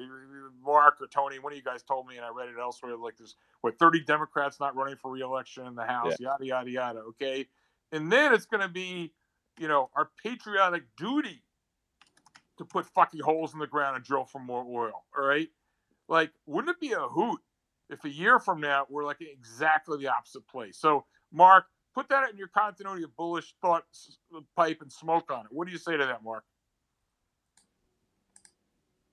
Mark, Hold on, I just gotta laugh. I gotta laugh. Look, here, here's the thing. No, no. So I, I, I as I said, I, you, George, we've talked about this. Um, I've been doing a. Um, I, I- can't really talk excessively at this moment, but sh- soon I can. I've been working on something ab- about this that whole three-letter industry. Okay, and you know, smart people in this room for sure. We've talked to a bunch of them. You know, you know what's going on here. What happens is there's um just there's just a general thought process we know we're right like look you cannot get to future energy without present energy. So nobody has thought about that in the sense of oh i want to retrofit my entire economy after 120 years henry ford and rockefeller started the oil-based petro economy petrol economy that ended like you know giving farm equipment ability to make get rid of hunger. And now we're trying to oh let's just go to solar and batteries and wind and water. Okay. It, it's just not very thought out. And they're on this path John Kerry on the first day Russia invaded Ukraine. Let's not forget about climate change. Oh yeah, that's what I want to talk about, climate change while Putin's rolling into Ukraine because that's the first thing on my mind. But it's just really a lack of excessive planning and more like this theoretical idea that's we've that we've been sold and because money is free and money is printing hey oh it only costs 5 trillion to retrofit everything oh what a great idea just money right so there's a whole deeper rooted situation and the smart guy in russia over there said oh these guys are relying on me for my energy and for the breadbasket in So, ukraine yeah, yeah, all right, all right. that's it that's the way it goes Yeah, so Newman, I'm going to put you in the Wayback Machine, and I want you to talk about Japan. Um, I don't know if there's anybody else in this room who can authoritatively speak on Japan as you can or as I can. And now you look back on it now, it's a mind experiment. Okay, go back and look at those charts of Japanese bank stocks in the late '80s. You know, on 100 PEs and 10 times book, and all the bullshit with you know. And again, Mark, it's hard to believe we're this old. Most people won't, I know, only- they, won't- they won't know this the Emperor's Palace in Tokyo was worth more than all the than the entire state of California. You could look it up. This is fucking true. All right. I mean, they were buying everything everywhere. All right. They bought Pebble Beach. They bought Rock, Rockefeller Center. Yada yada yada. Okay. But here's the point. Here's the point. You look back on it now, and it's like, wait a second. The Japanese market, you know, banks were on 100 times earnings and 10 times book, and you know, we could go on and on and on about all this shit. You know, they were the guy. They were the top bid. You know, hundred million dollars for impressionist paintings, but hundred million dollars is a lot of money. Yada yada yada. Right. But as you were going, they bought through- pebble beach oh, Okay, so so Mark, I want you to translate continuity of, of, of, bullish thought into Japanese because going okay through here it, it is i got i got the simplest one george Go. simplest one go. 8301 JP. Okay? That is the Bank of Japan. Now, in the US, that would be the Fed having a stock ticker, okay? So 8301 JP. It doesn't really trade and it's just a little mm, eh, signal, but that to me represents Japan's finances, right? That's the Bank of Japan. And so that thing in 89 versus now, it, it, it just constant one way. Okay, so they're sort of on repeat insanity, if you will. And the amazing thing to me is their advisor in the 90s was Ben Bernanke. Okay. And to me, he's the guy in the in the wings of the Fed for the last 20 years. You know, obviously I don't remember when he actually stepped aside, but um, but he's been the he it's been his playbook they've been running. Japan ran his playbook too. 10 years Right, right. so but- so but- that to me those are like the you know in the for the view from 30,000 feet those are my two views Yeah, but but Mark, uh, what I, that, that's brilliant. But what what strikes me is like you know if if you were to say oh, you know, like okay, you got like like ARKK's scoring to forty, you know, Tony's high bid. You, you know, Mark, you're at thirty, I'm twenty, right? Or Tiger Global was going to go down eighty percent and lose all their money, right? Or Melvin is going to go out of business. Okay, you go Roppongi. Mark can tell us about Roppongi. Oh, Roppongi yeah. was the district in Tokyo where all the Shinjinrui, that's the Japanese term, and, and I don't know how good Mark's Japanese is better than mine, okay? And by the way, for those of you that are playing at home, um, I'm just looking at the chart mark of, uh, of 8301. Uh, it was 350,000 and now it's 27,000 and that's uh, that's 30 years later. if you're a Um, skier but- if you're a skier you like the ski trails that look like that chart Yeah. Just so so so in any so down 90%, but more importantly, more importantly, never recovered. Never, ever Mm-mm. fucking recovered. And by the way, Tony, I want to bring you into this in a second about time because we talk about about price, and I also want to get Tommy Thornton in here. One of the problems I have with um, uh, the markets, one of the many problems I have, is you know let's get the pain over with. You know, every time there's trouble in Dodge, um, eh, these guys ease, and so so the element of time um, has ha- ha- has been missing uh, from these from these bear markets or corrections. And you know, I just want to pull this up here. I read something today where hold on, this is very important because this is a very and this, I'm gonna uh, we're gonna do we're gonna do Greer and then Newman and then we're gonna and then we're gonna bring Thornton in, in, into the in, into the conversation on this because it goes to market structure and the reason time is important is because it was what it does to psychology and then particular momentum stocks because and Mark, you would know this, okay? And I forget the Jap. It's one of these, you know, Japanese military things about, you know, I forget how it works. I'll find the quote, all right?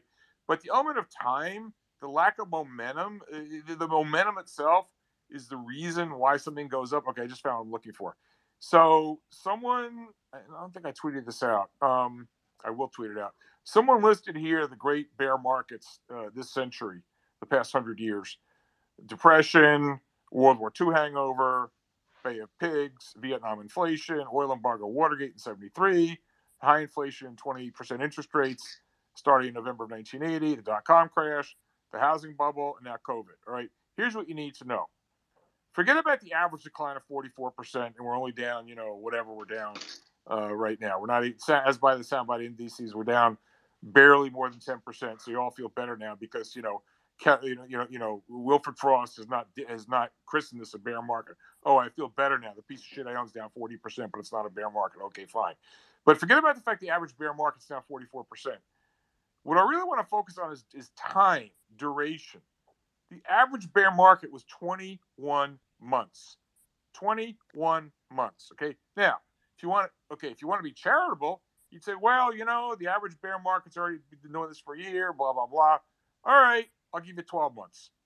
But if you look at the indices, and maybe this speaks now to the generals getting getting slammed, you know, we're, we're, we're hardly down. We're only two months away from the peak. And so if I said to you, Mark first, you, then Tony, then, then, then Tommy Thornton, you know what? I give you two choices. A, the market's going to fall 20% from here. I was like, oh no, really? Be like, oh shit, that's terrible. Or door number two. Mark says, yeah, what's door number two? I don't want to lose 20%. All right, Mark, I got new, good news for you those lunatic bears like George Noble are nuts. The market's only going to have five percent. You say, "Oh, I like that. I'm going to sign up for that." Ah, ah, ah, ah, ah. There's one catch. In the first scenario, door number one, where it's off with your heads and you have a 20% off sale, then we go back to a regular, regularly scheduled program, which is up and to the right. The second scenario, I spare you a 20% haircut. I'm only going to charge you 5%. But, and this goes to bear markets, and, and Newman, you got it over everybody in this room because you're the only guy alive in this room who's seen it, who's felt it, who's not just reading about it in a fucking history book. All right. What if this market were to go down five percent, and then five years from now, ten years from now, it's the same price? We just get low volatility, and the fucking thing never goes up. The and, death by the death by sandpaper market. Yeah. So, so could you talk about, mm-hmm. particularly once we had the crash in Japan? Like the crash was fine. It was dynamic. It was exciting. But then, like you know, what followed the the the the the the, the, the, the, mental depression. Just just I fucking hate this. Like, get me out of here. Can you speak to what a bear market's really like, Mark? So so I'll tell you. You know, you you hit on it there with eh, the two components, time and price, right? Because what you really want to happen is you want the BTD FOMO clowns to say, Uncle, I can't do this anymore. I can't, I'm never coming back to the stock market. Until we get there, we're not close, right? So we've had January, February, yeah, it was nasty, and even like November, December, eh, I don't know, whatever. You could clarify, uh, you could how you could, um, you know, qu- uh, sorry, quantify or qualify, excuse me, fourth quarter. I don't know, was it a bear market, bear market beginnings? I don't know. Everyone was hawkish, the Fed and whatever, and that's what started. I don't know, George, you speak to a very important point on the timing and the speed at once because if we grinded lower for a long time, down 50 bips, sort of uh, 1% every week for like five, six, eight, ten weeks, eventually people would say, I don't know if I can handle it. But if you get a big rollover and then a bounce, then you have people like, oh, it's still alive. I can buy some. And they're still on the bullish tack. So if we're looking for a cleansing in the market, like you said, George, 21 months, 21 months is like a stair step where eventually people buy and it goes down and they buy and it goes down. And then they're like, after 20 months, uncle, I'm done with this. I'm not buying anymore. I'm puking it all. We need that moment. And right here, right now, in terms of the timing, it's sort of ongoing, ongoing, and sort of people are still buying the dips. People are still FOMO and that's not going to get you the bottom. It's going to get you these fits and starts, as you say, the death by sandpaper. You know, one of my favorite expressions in Japan. Okay, excuse me for the uh, non non whatever. It's called asa dachi. Okay, asa dachi. Asa means to stand. Uh, sorry, excuse me. Asa means morning. Dachi means to stand. Okay, the slang for Asadachi is the morning affliction that men suffer with. Okay, you wake up, you're everything's strong and firm. By an hour later, it's flat and nothing. Okay, so that's what happens in these bear markets. All right, the market races out in the first hour. There's short cover. Everyone's like, "This is it. I'm not going to miss this. Here it goes." And then a, an hour later, we're at the lows, right? That's the wake up in the morning. Look at me. And then, like an hour later, like, oh, I got nothing, right? And so that is sort of the mindset in the early stages of a market. And That's like this. We wake up in the morning. Sorry, come on, guys. Work with me here. Help me out. I just had a glass of wine. Like, come You're on. killing me. And Okay, I, just know. Everyone Google, everyone here, Google Asadachi. You'll see what I'm talking about. It was the Japanese. This was the Japanese market. Here it goes. It's rallying. This is it. Get on board. So Nope, Tony- and nothing. So Tony, You, you may you may you may not want to Google that by the way, folks. Okay, well, whatever. No, no. Make sure it's on like your own private server, not your work server. But my point is this, and I'm serious now. It's the mindset, right? And you start out by saying, I'm missing it. Here it goes. The, so, like I said today to some people, we're going to get a snapback rally here. We're going to get a commodity relief, ra- uh, leaf, relief to the downside, and things are going to revert a little. And the people who dive in and say, yeah, oh, this is it. It's over. It's done. The washout's done. I'm in. They're the ones who are going to buy like they did at the end of January. And uh, five days later, we rolled right back over no new highs. That's sort of how it behaves. So these are the blue candles, right? You gap up or you start strong and then you close lower. That's the blue candle. That's the beauty of the candlesticks, right? You see the color. So, so, so, so, Mark, I want to understand. You start out long and firm, and then it kind of peters and out. then you're flaccid and down by the end of the day. You got nothing. Okay. That's it. All And so right. So, That's how the look, but think about that in the context of the mindset of the investor. It's a funny little uh, expression in, in Japanese that really ca- encapsulates what the 90s were about in Japan. so, so, Tony, I know what I don't know what part of that you want to speak. Tony, to. I don't know how you can follow that, but everyone, I have to say, I, I got to make dinner for my kids, and I'm, I'm sort of on to my next thing. But look, All I love this space. I'm going to be back. Thank All you, right. everyone. And I, I really appreciate this. All right, I will all right, talk to you all no- guys Thank you. all soon. All right, take Mark, take care. care. The answer is I can't follow that, but I'll try. oh, no. Yes, you can, Tony. so, Thanks, Tony, Mark. guys, bye. Yeah, yeah, so, so, Tony, maybe you want to give it to Thornton. Maybe you stick him with it. I don't know. You want to say? Uh, we got a lot of Tony? hand George. We also got I- a lot of hands up. So everybody, be patient. We're gonna let. No, uh, I, I know, I know. Here, whatever. Yeah. We, we got a good thing going here. So, Tony, you yeah. want to say something? Then we're going Yes, to Thornton. I am gonna I'm gonna be super super quick, and then I'm gonna hand it right on to Tom because I'm dying to hear what he has to say. Okay, when he when Mark just mentioned the mindset of the investor, the only thing that I can share that directly speaks to that, right?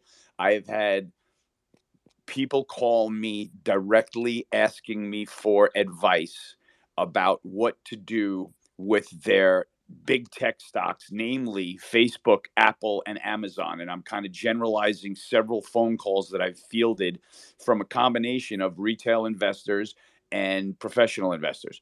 I tell the retail investors, I just go into the spiel look, you know, commodity rally, rates higher, it's going to be bad. Facebook, they already shot this general. They listen to me and then they say, nah, well, you know, I feel like this is just a rough patch or something like it, and this stock is going to be back or something like it. And that's when I hang up the phone and I'm like, well, thank you for asking for my advice and then promptly telling me to go fuck off. But that's fine. You're entitled to do whatever you want. But that's the mindset of people that will call up a professional investor, get the advice from him or them that, you know, is something they've never heard before and not even be shaken up enough to be like, you know what? Why don't I sell some of this? The answer is rather, yeah, you know what? I think it's just a rough patch. I think it's going to be back. So, with that mindset, these guys are all in trouble, and I'll hand it back to Tom. Mr. Thornton, are you there, Tom? Please unmute. Yeah. Hey guys. Hey Tony. Um, hey, bro. and Mark, that was great. Um, that, I don't know how to follow up on that, but um, actually, th- today was pretty significant in the sense that it was different from the last move down. And and my view has been, we were going to see, you know, a series of lower highs develop and then lower lows. And the thing that was really significant to me, and I've got a few things that I the uh, mega cap names um, died today, and we didn't see that give up last time uh, like this. And when the my custom index of the the top three NDX names were down 5.3%, and compared to the S&P hmm. down 3%. And then you have even the Nasdaq 100 down three and three quarters percent. So these guys were giving up, and they've started to capitulate. And I, I'm actually looking at market sentiment as well. The DSI, the daily sentiment index I just got was it's now at 11%. It hit 10 at the the recent lows. And one other thing that I really like is the C, CNN Fear and Greed Index because it's not what um, traders or investors are telling you what they think. It's actually what investors are doing. And the the thing that um, on the last move down, there were just way way too many people that were eager to buy. All I heard was, you know, what can I buy? What should I buy? And and everybody jammed right back into it and had no fear uh, buying that dip. And it was a lower high bounce, just as expected. And so now you're starting to see more fear into the market, and they're they're giving up on the their stocks that have been their you know bread and butter go to names, and it's that's a that's a big difference. Um, the fear and greed wasn't moving down the last move down. It's now at thirteen percent, and that um, was due to people were still buying calls, so the put call ratios didn't get to levels to where it was extreme fear because people were eager to buy. And so I still see lower countdowns, the DeMark countdowns um, ahead of us. And the problem for the Bears are going to, it's going to be that we're getting to countdowns that are from, they vary from day nine to day 11 of 13 and so we're starting to see a lot of um, i screen the s&p 500 and euro Stoxx 600 every day and i'm seeing a ton of components in there with demark uh, buy signals and that just is the complete opposite of what i saw back towards the end of last year when all i had were sell countdowns 13s and 12s and on the weekly basis as well so it was a bigger intermediate top that I was expecting. Uh, so that's really the, the the big thing. Now, I also will say that um, market sentiment with all the commodities, and I know everybody in here is just you know they've they've been very bullish on commodities, but everyone is certainly very bullish on commodities, and I think that you know this last move today, this move today was very very telling because it seems every commodity um, most of them. I, I can't look at gold. Um, well, wheat I think was limit up again, but a lot of them faded very very hard off their their highs, their early highs, and to me that was positioning, and that was the that was a real capitulation type move on a lot of those. And I'm not saying that the bear market or the bull market for commodities is over, but I think the the, the, the you know there was you guys probably talked about what happened in nickel today with you know liquidations and um, that big you know Mongo uh, short in this, and then I think that bled into um, copper as well. There was forced you know selling across the board, risk taking down um, out there. So my view is that um, watch out for good news. Um, it's coming to a point in the market, and, and trust me, I'm like as bearish as it gets and i am starting to buy stuff and i know everybody's gonna be like oh god are you crazy but i i am um, very very focused and disciplined on what i'm buying where i'm buying it and the size of what i'm buying because i'm not necessarily you know levering myself up and buying palantir i'm buying 1% of palantir and i'm watching you know i took you know some hits today. Um, I'm buying the airlines, and everybody, oh God, are you freaking nuts? Well, they've been mauled, and I think that I'm, I'm getting Demark exhaustion signals, and I'm getting very close to Demark exhaustion signals with jet fuel, and you know if if there's any sort of good news, and let's say jet fuel drops or something. Ha- those airlines are going to rip. And I'm not looking for them to go to the old, you know the all-time highs. I'm a trader. I'm going to get the bounce, and then we're going to make another lower high bounce, and most likely um, have a final washout. But today was really an important day because we saw the big mega cap and they all closed essentially, you know, as everything flat out on their. I mean, my screen is red, like solid red, meaning it closed on the lows. Um, but that's what I think is happening right now. We're starting to really get more capitulation because that did not happen on the So, last so, so, so Thornton is now as you were as you were talking. I don't know what it is between Greer and Newman and Thornton. We now have a thousand, a thousand people in this room. So this room is killing it. All right, thank you, Tommy. It's brilliant as always. So now we're going to move on. I want to do. We're just going to take a little detour here. If uh, Schmuckatelli is on is on duty, uh, I don't know, Joe, if you're paying attention, but I would like to get the military update. Um, Joe, are you there? Can you talk to the? We updated you what's going on in the Ukraine. Again, we thank you for your service. You alone, for everyone in the room, Schmuckatelli is a must must follow. That's obviously not his real name, uh, but he was in these rooms two three weeks ago, saying shit's to get real, stuff's to happen, and it did. And um, so, unlike everybody else, hold on, Schmuckatelli, you got to get you back up here. There you go.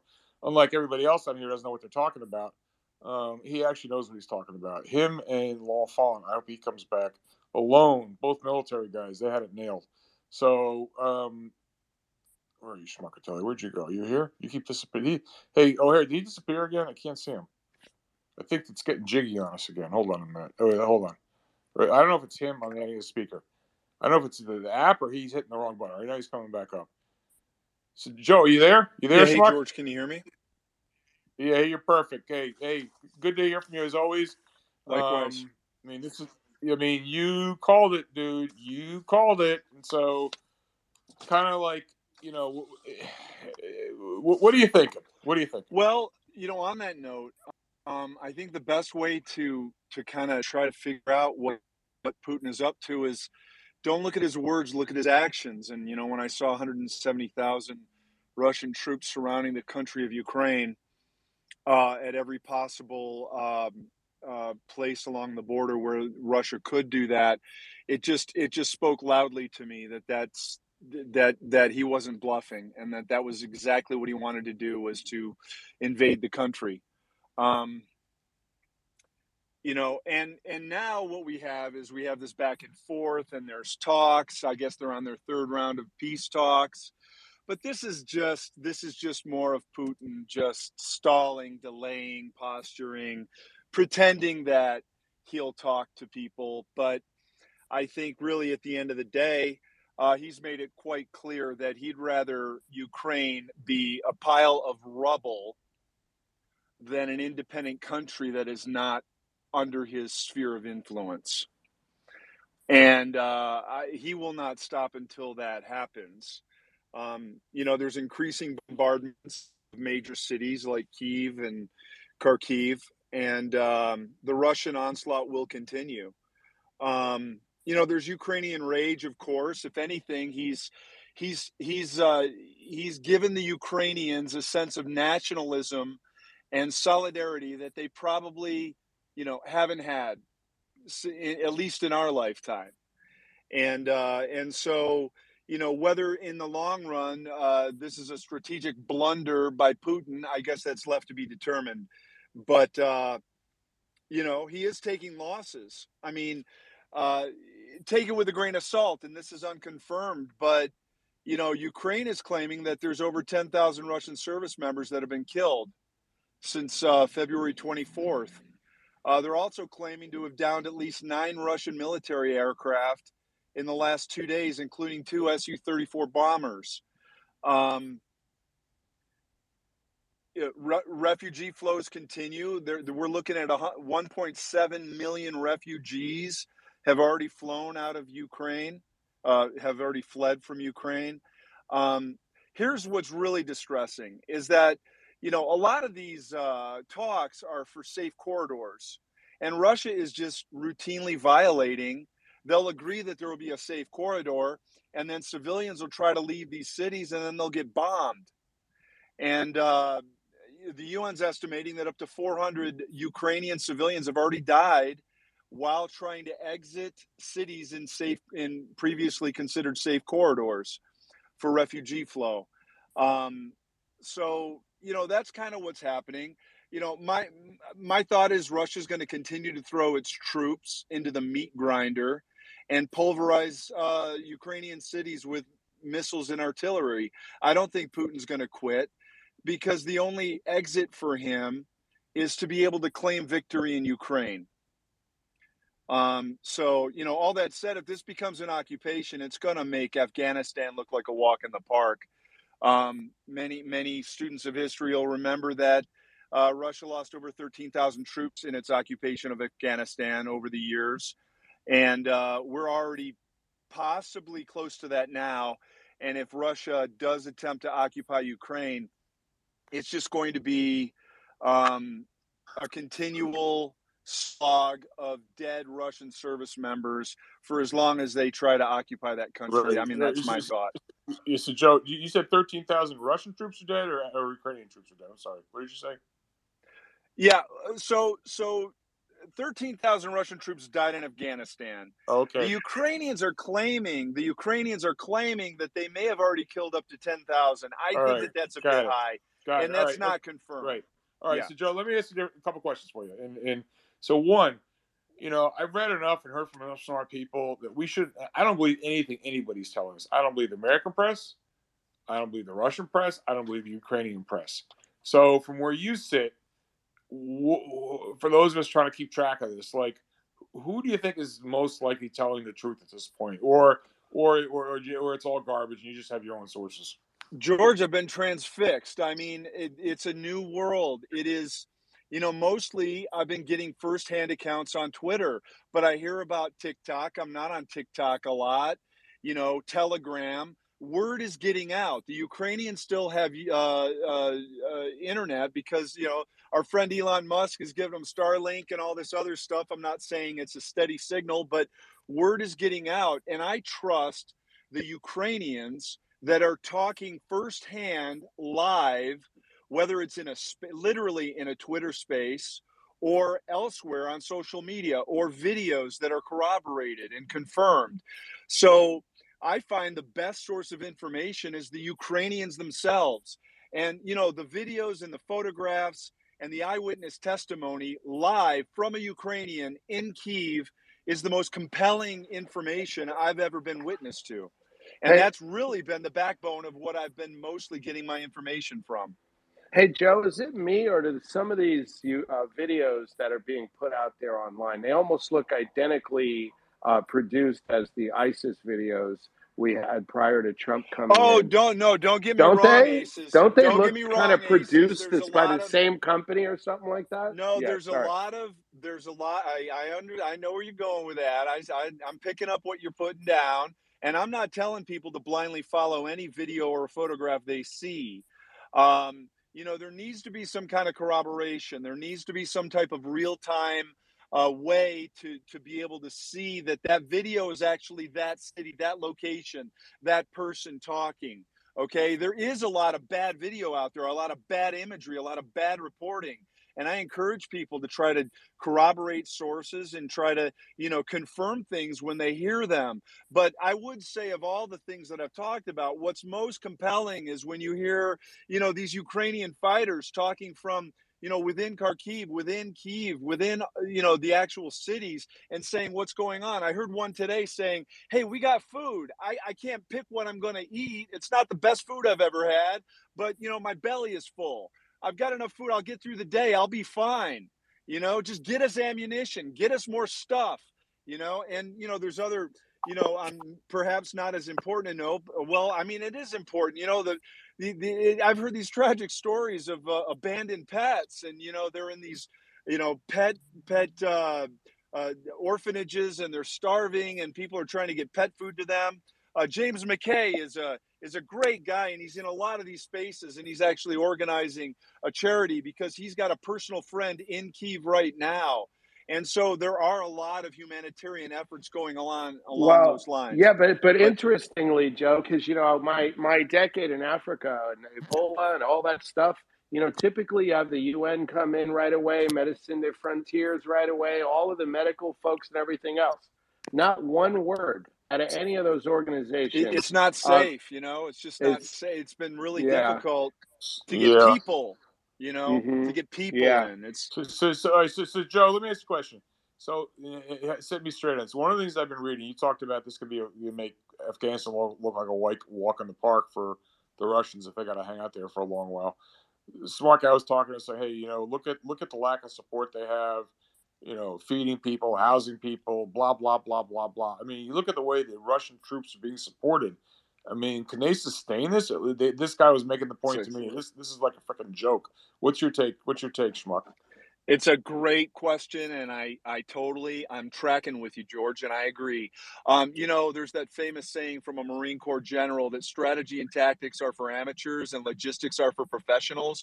The way you win a big war like this is with logistical expertise, and the uh, Russians have shown singularity, singular mediocrity. I mean, it is horrible. You know, this vaunted 40 mile uh, convoy outside of Kiev. I mean, it's broken down of its own volition. I mean, they don't have fuel, they don't have, you know, they don't have food for the troop, they don't have spare parts. So, in a in a weird kind of way, I mean, it was its own. Ca- it, it it seems to be its own ca- casualty, without a lot of shots being fired on it, because the Russians don't have the supply lines to actually keep that thing moving. So it's a it's a good point. It's a valid point, and I agree with the point that just the logistical. I mean, imagine a small city. Many of us, have, you know, I mean, I live near a small city of 180,000. If you could, you imagine feeding, equipping, and and and and tending to to just compliant people every day, all day. What kind of an immense supply challenge that would be. Now do that with an army that's consuming fuel, that's consuming ammunition, that's breaking down. I mean, these are old, you know, some of it, some of the equipment is Soviet Soviet era equipment. This stuff breaks down. You don't have small parts, you're not moving. So it's a valid point, and I think we're going to see that more and more as time goes forward. Every day that Putin doesn't take Ukraine is another bad day for Putin. Um, you know, I mean, to backtrack, if he'd have done this in 48 to 72 hours, if he'd have done that blitzkrieg that he maybe thought that he was going to do, I think the world would have been knocked back on its heels, not knowing what to do, and we would have tried to just go forward and put together some semblance of uh, uh, sanctions to show our outrage. That didn't happen. And with every day that passes, we see more and more horrible videos of 11 story apartment buildings reduced to rubble, of civilians being trapped, of, of, of horrible, sad stories. And, you know, it's only going to get worse from here, in my opinion. That said, he's an autocrat. He has firm control.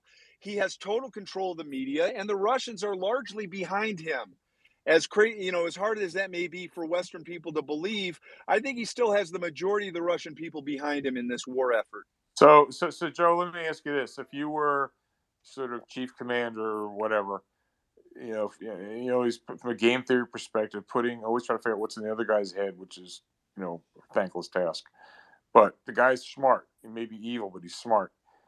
Um, what's the off ramp? Like, you got to give them a win, so to speak. And so, whether or not it's, you know, people say, "Oh, just give them you know, Ukraine's not going to join NATO, or you give them the Donbass, What- and blah blah blah. Like, like, what would you? Because you got to give them something. So, if you were, Yeah. you know, I think you're preferable to, even though I don't know you that well. I'll take you over uh, Jen Psaki and Kamala Harris any day of the week, okay? And Oh, Anthony. Anthony, Anthony, fucking Blinken brain dead asshole, okay? Like, what would you be if you were running the show? What would you do, Joe? How how would you play this? Yep. Okay, here's the problem is that Putin is putting forth really really unreasonable, you know, like demands. And and so it's going to make a negotiation exceedingly difficult, exceedingly difficult. I heard I heard the other day something that I thought and maybe this would have been a good solution prior to the advent of hostilities, but Ukraine is basically Finland. It's not NATO, it's not Russia, it's an independent country, it's Finland. Okay? It's got a non-aggression pact. Uh, I, I don't know. You can you can design that, you know, trust but verify, figure out your ways for Russia to be happy with that. I don't think that'll be enough for Putin. Um, at the very least, he's going to want Crimea and the eastern provinces right now. That's for sure. And it looks like he wants a hell of a lot more than that. and that's where it becomes unreasonable. Um, he's also, yeah, go ahead. Sorry, Joe. No, sorry. I apologize for interrupting you. Please go ahead. Yeah, so so so like I like, you know, Ukraine is Finland. I mean, I just want the people of Ukraine to be able to live with their own self-determination and to have their own country. Now, of course, over the years, Putin will do everything he can to disrupt that and put up his, you know, use his disinformation, misinformation, and try to install a puppet leader that will one day get closer to Russia the way Belarus has done with Lukashenko. Now, now, Joe. Now, Joe. I'm just curious. What on earth, okay, is this guy thinking? Right. I mean, as far as I can tell, Ukraine, you know, it has the GDP of one third of Walmart's revenue, and in about seven to ten days' time, he's turned Russia into North Korea. Right. What in? I've I mean, I can't. and Right, think it's a I can't point. figure out what in the hell is he thinking here. Can you tell? do Well, you have an I- edge I- on that, think- or what? I think, okay, first of all, I don't dare to get inside of Putin's brain, but you got to remember he's surrounded by sycophants. Anybody that doesn't tell him what they believe he exactly wants to hear is either fired or killed. Right? We've all look, we've all had autocratic bosses and they're nothing compared to this guy. And so he doesn't have he doesn't have people around him that speak truth to power. So going into this, I firmly believe he thought it was going to be a walkover. You know he he thought they were going to literally i've heard stories that they thought that the ukrainians were going to be throwing roses at the liberating troops of the russian troops as they walked down the boulevards of kiev of course that didn't happen. And so so they told him what he wanted to hear and he had an unreasonable level of confidence that this thing was going to fold in no time and that didn't happen. Um now now does that mean i count him out or anything? I think i think he miscalculated okay? But he is not going to relent. And you know basically this is probably he probably considers this a fight for his very survival. I mean if he Joe, doesn't I- if he doesn't yeah go ahead. Yeah, Joe, I think you're 100% right. I mean, he's boxed himself in now because he's gotten so Right. deep into this that if he pulls out and goes back into his constituents at the Kremlin, what's he going to say? He's going to look weak. He's Putin is one thing is for sure. He's not going to want to look weak. So you're right, he's boxed uh, uh, himself uh, in. So, so, And we got a lot of hands up, uh, George. Yeah, no, oh, we got hey, a lot oh, of guys I in line. I ju- no, I know. I just want, I always want Joe to finish off on this, and none of the questions. If any, I don't want. I mean, if you want to ask Joe a question, what he thinks, that's fine. But I don't want to have any. Hi, George. I'm a first-time caller, and this is what I think Putin should do. No, no, we're not having that. We're not having that. No fucking geopolitical experts in the room. There's only one, and that's Schmuckatelli. If you want to ask the man a question, that's fine, but no sort of peacocking because you got it all figured out. You know, after your triumph in figuring in conquering COVID and, and all the other shit. So Schmuckatelli, I just want to ask the question again. So, so? So what do you think? So what? We just got to give him the fucking Ukraine. Like, what does he want? What would be enough to make him to make him stop all this? That's the question I want to ask you. He needs to claim victory to the russian people and uh, that probably means uh, occupation of a large part of ukraine. Can we can we carve out a rump state that's not part of that? Uh, perhaps. Um, I, I- he, he appears intent on if not threatening kiev taking down the whole city even if that means turning it into moonscape. Um, so we, he needs a large measure. He needs to be able to proudly and and uh, you know defiantly go to the Russian people and say, "Look what I've done." And and so what does that look like? It's it's a difficult question, George. I think it's occupation of a large part of Ukraine, if not the entire portion of it, uh, in, in the entire country, I should say. Um, and and that's really where the hard part of the diplomacy comes through. That's really where this. That's really where the rubber hits the road. Is how do we find a way for the Ukrainian people to maintain some level of autonomy and independence and give Putin a win so he can, you know, cease hostilities and people will stop dying. And, you know, I'm sorry, George, I can't pretend to know the answer to that. I, I, I can't. I, and, and then and then the last thing, and then we're gonna move on. What you're describing, let's talk about time. Just like we talk time and market. What you're describing, this is not like doesn't sound like you know we're gonna come running in on Wednesday or Thursday this week. And oh, peace in our time, you know, it's all fixed. No, no. What you're describing, it sounds like the sides are so far apart that this could take this could take quite a while. I mean, what's your sense of time?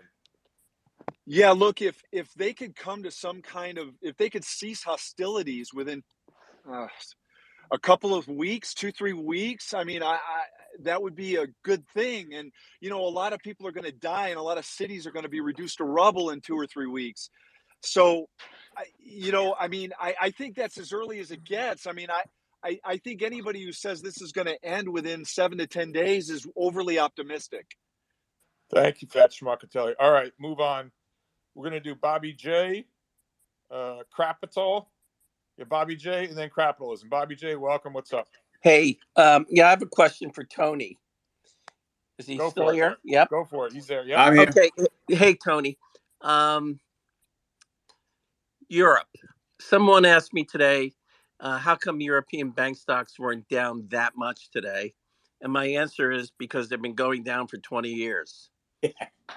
and um, if I could short one thing right now, it's the Bernie Ebbers, the Kenneth Lay of central bankers, Mario Draghi. Yeah. And what I mean by that is I took another dive recently into the Italian banks and you know they reduced their non-performers but it's not because those loans paid back uh, it's not because those companies that borrowed or small businesses are back on their feet. They they papered over all of this stuff. They securitized it and uh, they moved it around. And what i'm thinking because going back to the sandpaper uh, and is this going to be a 10 year thing? I do think that europe is worse than japan. I do think it's kind of a sushi marinara. And um, when i look at these banks they're all you know they're lucky to post 3% roe um, their their their clients are still not back on their feet and then the ties that Italy has with Belt and Road and and to Russia, uh, with 17% of its economy off the books. Um, is there a what is the best way to short Europe? I mean, the banks are still they're still, you know, they're down, but I, I really think that this is something that's going to drag on the global economy for quite some time. I got a call from Ireland today, and um, they said um, they're expecting us to take in 100,000 uh, to 200,000 Ukrainians, and we have a housing shortage and we have a rising homeless situation.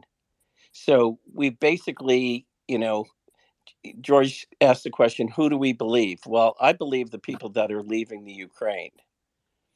Um, you know, so now we have another country that is kind of uh, floating around. It could end up being three or four million people, and that's half the size of Greece and about the size of Ireland. Um, the prospects for Europe, longer term, are are looking really, really grim. Uh, how would you how would you play that? All right, Bob. I I um I, I fully respect you targeting the banks in Europe. Um, you know, it's traditionally been you know the right weak link to attack. Um, now the reason you know I can comment on this, but I got to state it's not my trade, right? It's your trade, so I can only offer what what I see. And the thing, put it this way, I can only offer perspective. A, you know like you were right at the very beginning to point out like when you had when you got questions okay hey why weren't they back down that down why weren't european banks down so much today?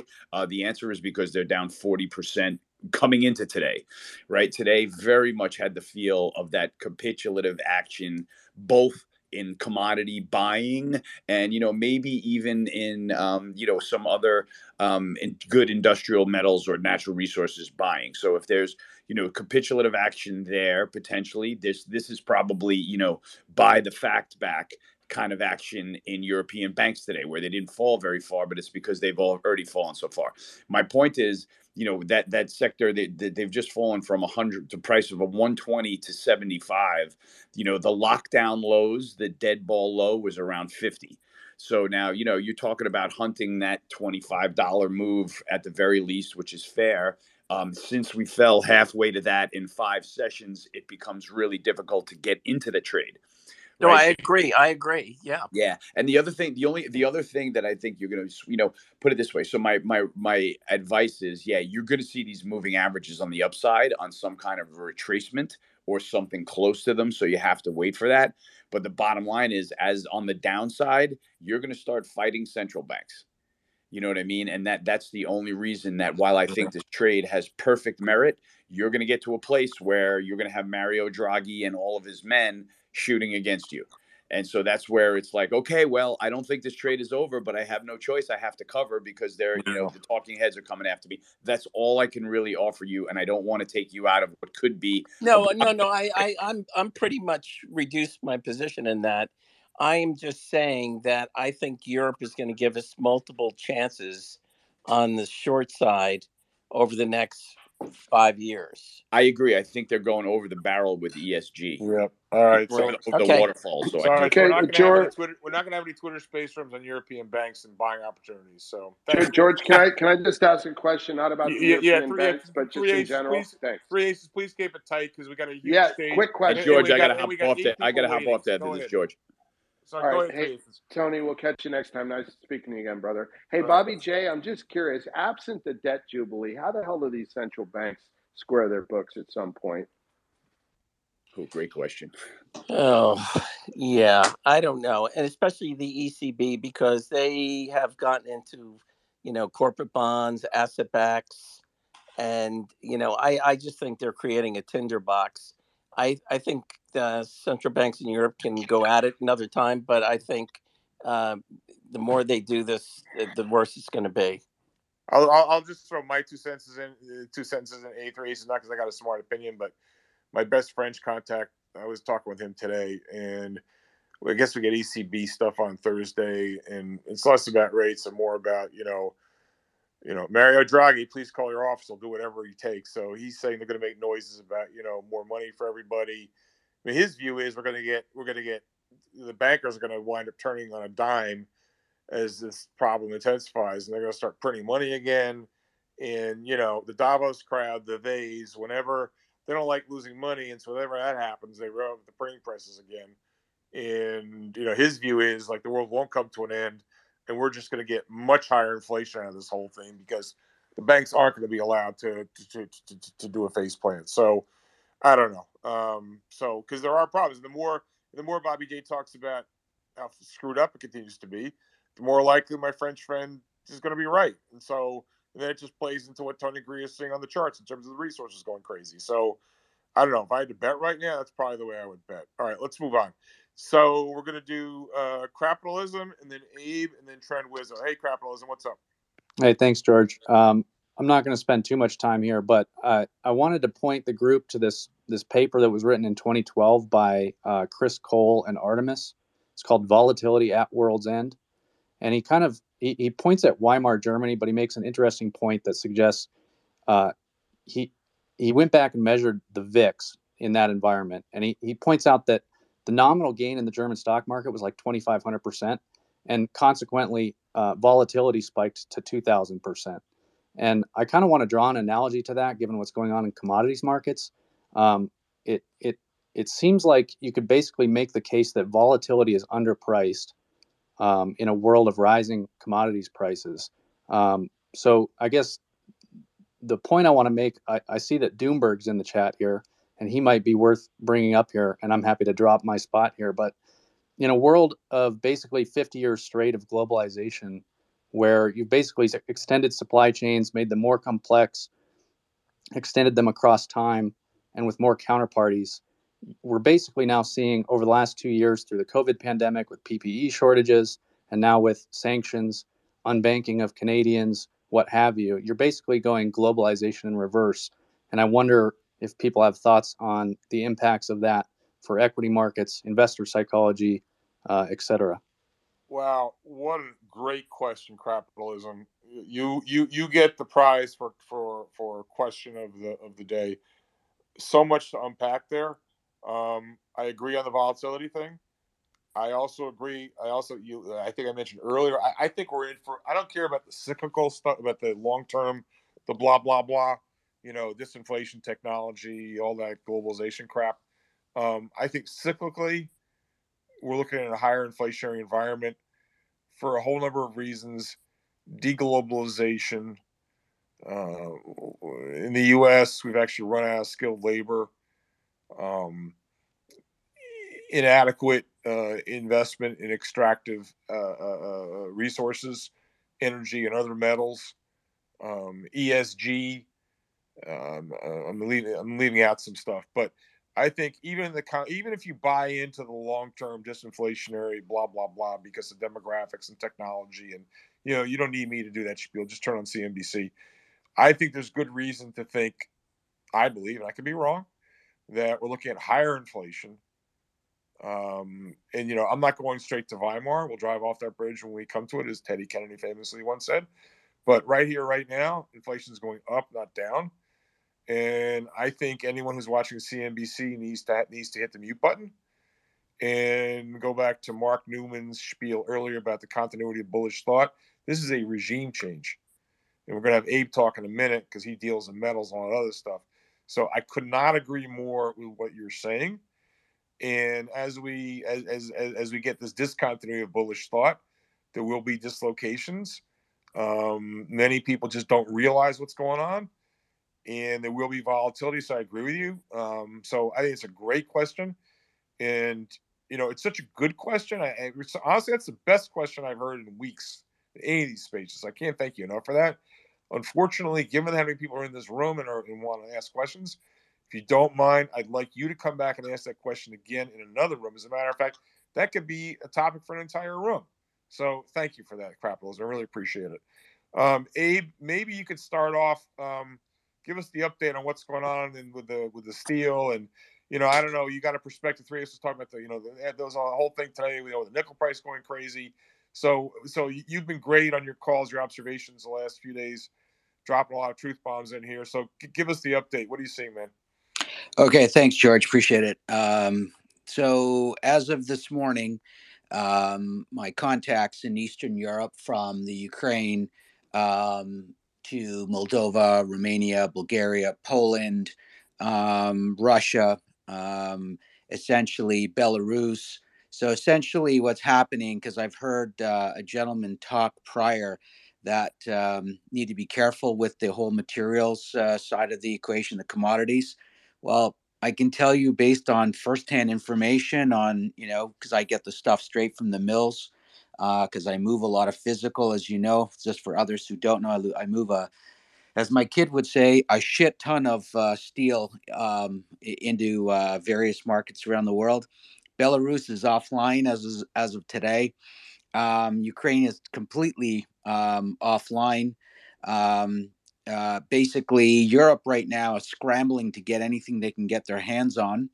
Um, I've had to reprice um, uh, three quarters of all my order flow as of this morning. I've, we've rejected everything um, and gone back. The prices of, um, in, in, particular, rod, um, rod, so just wire rod, has moved up about 27% in the span of a week. Um, there's no supply. And um, uh, so anyone who's thinking that, um, you know, prices are going to drop um, you know, at, at, some point or at least uh, imminently, I think you really need to reconsider this. I've been in this game 28 years now, 27, 28 years. Um, I've never seen anything like this.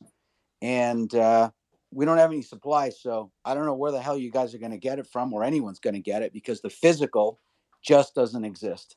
Uh, Ukraine is a massive supplier of iron ore, steel.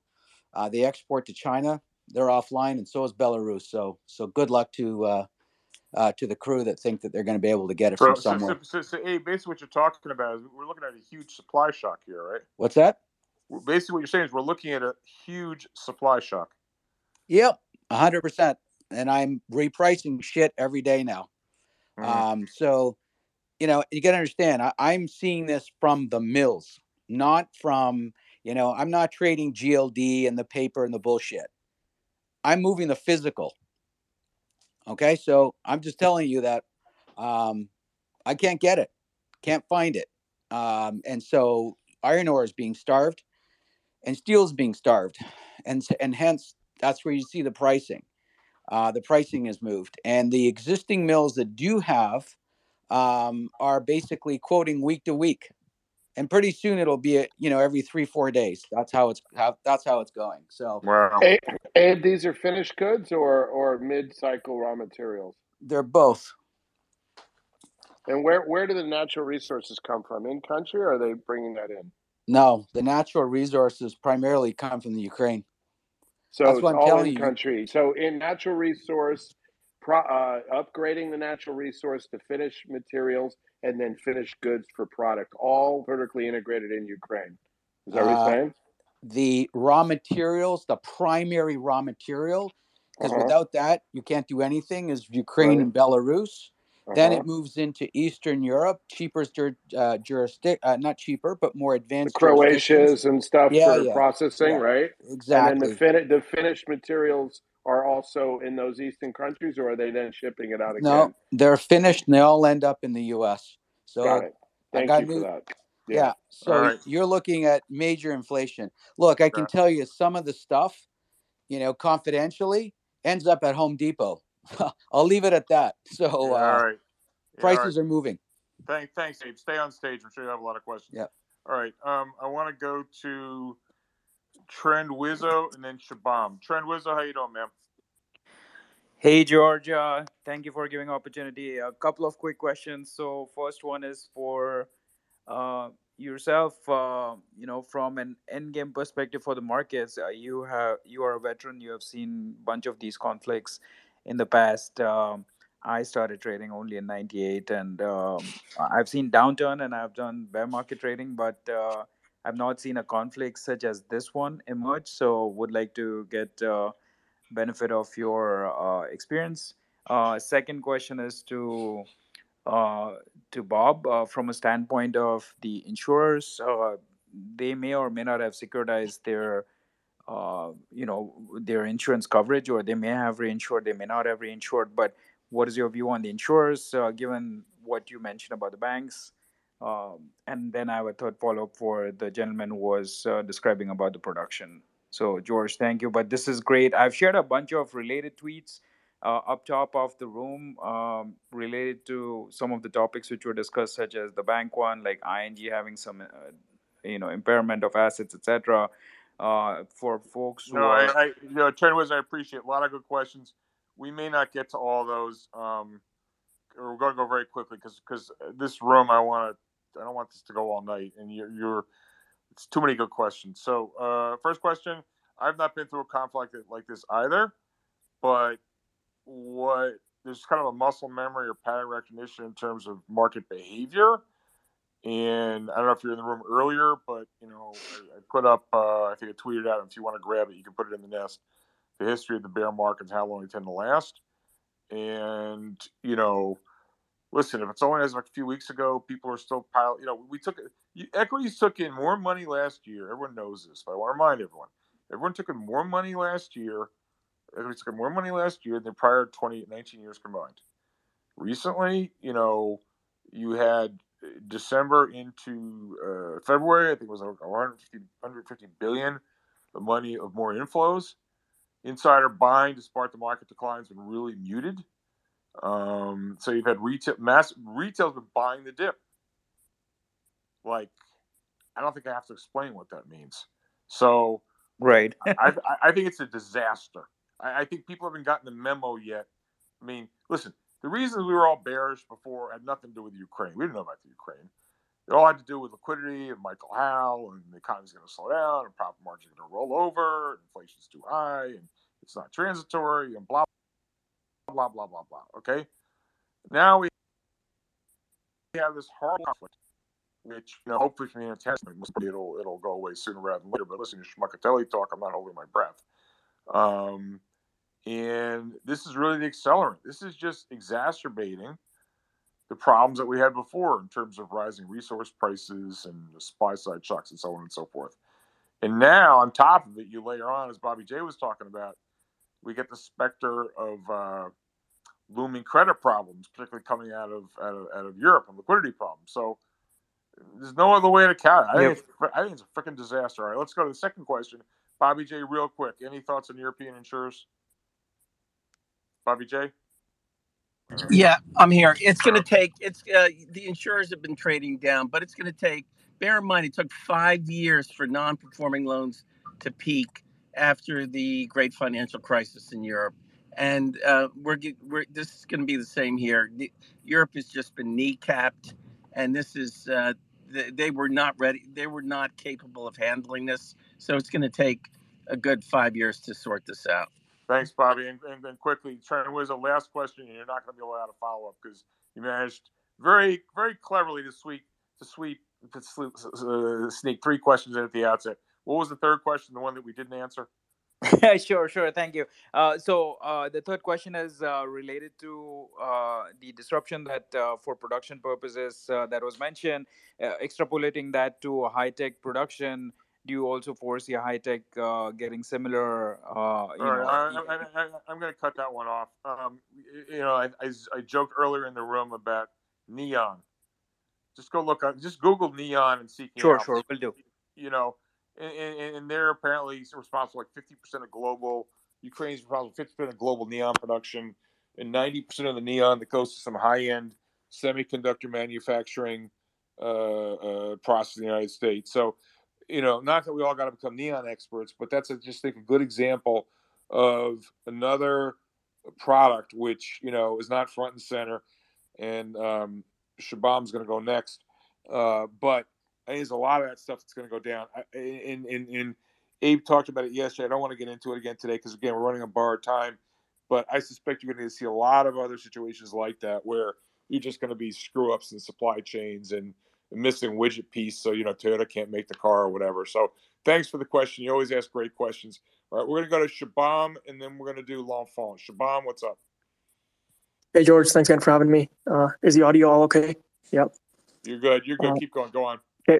Perfect. Um, so I just want to make a quick comment on the oil markets. I mean, you you just hit the nail on the head there. There's gonna be a lot of messing around here with supply chains and whatnot, and oil is kind of the front and center of it. And I just want to make one comment as as to what we're seeing here. So Alberta, the big oil production province in Canada, just announced that they're they're gonna completely remove the gasoline tax and they're paying they're giving people subsidies for the for the price of natural gas to heat their homes. So I think this is the only way out of this oil supply demand problem we're in. We we have to have higher oil prices for the next few years, um, which is going to bring upon more supply, uh, lower demand a little bit, and and increase the technological innovations. And the only way we keep oil prices high and the consumers happy is with removing taxes and with subsidies on on incentivizing demand. And it's going to be up to governments here to to find the fine balance where they don't create this huge monster demand scenario either but they kind of keep people happy where people aren't you know losing their shirt they can't go to work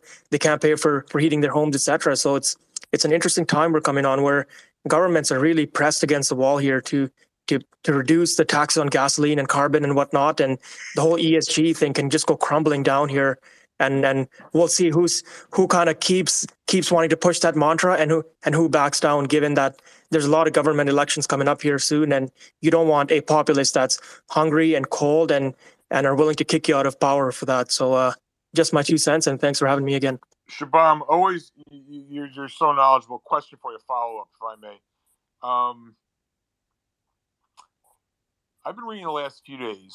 Uh, someone's talking about Kane. When, by the way, Sohaib's not here, and I think Well God's in the audience, so I got you guys covered. I, there aren't enough of you guys.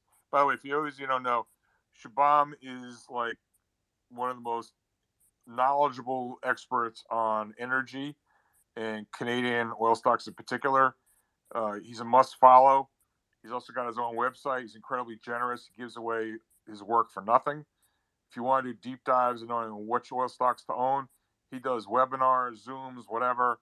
I mean, it's like ridiculous. I mean, he's better than I'm going to say Shabam, and I don't embarrass you. Someday we're going to meet. I mean, he's better than any. With only a couple of exceptions, he's better than any big time, you know, name brand oil analyst in the street. Right, he really is incredible. And what I like is he uses the KISS method, to keep it simple, stupid, so even idiots like me can understand it. So Shabam, I want to ask you a question. So I was reading about I was talking to some guy yesterday about Canadian energy stocks, and you know, we all know the reasons. I've learned from you. They're they're more attractive because they're cheaper, they're faster growing. You know, they got better reserves life, they got lower depletion rates. The piping is improving, so the differentials go away. I think I'm. How am I doing, Shabam? I think I'm, ch- I'm channeling my inner Shabam pretty well. In any event, so this wise guy throws back to me. He goes, "Yeah, but the reason they sell at discounts to the U.S. guys is because this carbon tax thing." And I was reading up about it. Like, you know, I know you got this carbon tax. I always get confused with the liters and the gallons, but I was reading up. You got this carbon tax. It's going to go up like 2030, you know, by from something to something. But then when I read about it, I think it's only like I don't know, two percent or three percent of the price you pay at the pump, and maybe it'll be twenty percent, you know, eight years from now, whatever. It just didn't seem very relevant to me in looking at Canadian energy names, and so leaving aside whether or not we get a rollback of this stuff, apropos you were just saying a second ago in the context of Alberta, is is this is this these carbon taxes that have been, you know, they they they passed the law. They're supposed to be a scheduled increase over a number of years. Is this at all relevant or not in looking at Canadian energy companies? Uh, yeah. First of all, thank you so much. You you're way too kind, um, and I I appreciate the uh, the shout out. Um, so as far as the the carbon tax goes, I I don't really think it matters because the end consumer is paying that. So the companies still make their money. They they pass on this cost to the refiners and the pipelines and whatnot, and then the refiners pass it on right to the end consumer. So the companies are still making a ton of cash. Now, some of the companies will get hit. The ones that are emitting a lot of carbon from some of their projects, but it's just not material enough to really matter. On the other end, there are companies that are doing carbon capture schemes. So they inject carbon deep in the ground. Uh, they got these machines on their compressors and their infrastructure that, that collect the carbon from the exhaust pipes, etc., they might actually benefit from this because if the government is is charging you $170 a ton to emit carbon by 2030, I believe that's the number. That means if you can save those emissions, the government will almost pay you right to not emit that carbon. So so it's almost a benefit, and there's certain producers that can really benefit going yeah, forward. I, I, I remember I actually met at a virtual conference last December Whitecap, which I think is a major beneficiary of that. Is that is that one of the names that, that, that works in that scenario? Yeah, you betcha. Whitecap's probably the biggest one um, here in Canada, and they're they're net zero already. They're actually uh, putting more carbon in the ground than they emit. So it's uh, Yeah. it's a great one you All point right. out. That's great. Thanks for that, Shabam. All right, let's move on. Stay on stage, Shabam. I'm sure there'll be some follow up energy questions. All right, we're going to go to, and I'm sorry if I'm not I'm doing this out of order, but it's just so many. This has been unbelievable room, and it's unbelievable because all of you, all the contributions you make. So we're going to do, oh, okay, so we're doing L'Enfant, and then we're going to do um, Mashunishi. Oh, L'Enfant, how you doing, man? Good to see you. Hey, thanks, George. Um, I just wanted to share a couple quick thoughts following up on on uh, Joe's takedown, if that's all right. Go Ukraine. for it. Yeah, go for it. Go for it. Um, yeah. So uh, first thing up front, real quick, um, just anybody who's looking at trying to place trades based on a thesis of how the conflict is going to develop, like I would just strongly encourage against that or, or, or hedge this because you know wars look deterministic in hindsight, but the reality is that it's it's chaotic and it's like a football game where both sides have a vote and they're both responding to each other. So uh, you know a lot of people are asking what's what's Putin's next move. I'm not sure that Putin even knows what his next move is right now, which is to say that like he is reacting to the situation in real time and adapting because they made some really poor miscalculations in the the opening of this invasion. Um, right now, they are actively regrouping, so I think we're going to see the next phase of this conflict start taking off. Uh, I think the two things to really look for is is one, Kiev is definitely the the key terrain of the conflict. Uh, that's going to continue to be one of the big focuses of the Russian military. And that convoy, uh, 40 miles long, that hasn't been really brought to bear yet on Kiev. Like that's going to be the big thing to watch is how that goes. Uh, Kiev has had a number of days now to be preparing defenses. It looks like they have been actively preparing defenses, and so this could be a really uh, bloody conflict for the Russians as they move in. But at the same time, the, the core Russian military doctrine is heavily focused on fires. So you can see them start really bombarding Kiev uh, in the lead up to this. So this, this is the phase where things are probably going to start getting really bad around Kiev. Uh, the other thing is that a lot of people are focusing on the north, rightly so, because that is the key terrain. But but Russia's actually been making a lot of progress in the south. Um, the the north is definitely where Ukraine has has outperformed uh, and caused a lot of havoc on the Russians, but in the south, they've really been consolidating territory, and it looks increasingly like they're going to move for Odessa. If they do, that is going to cut off Ukraine from their main sort of supply route that, that equipment has been coming through thus far. Uh, so that's going to make it a lot more difficult for Ukraine to be able to continue getting outside aid, uh, both from a military and an economic perspective. And it's going to make it a lot more difficult for them um, to be able to hold their defenses.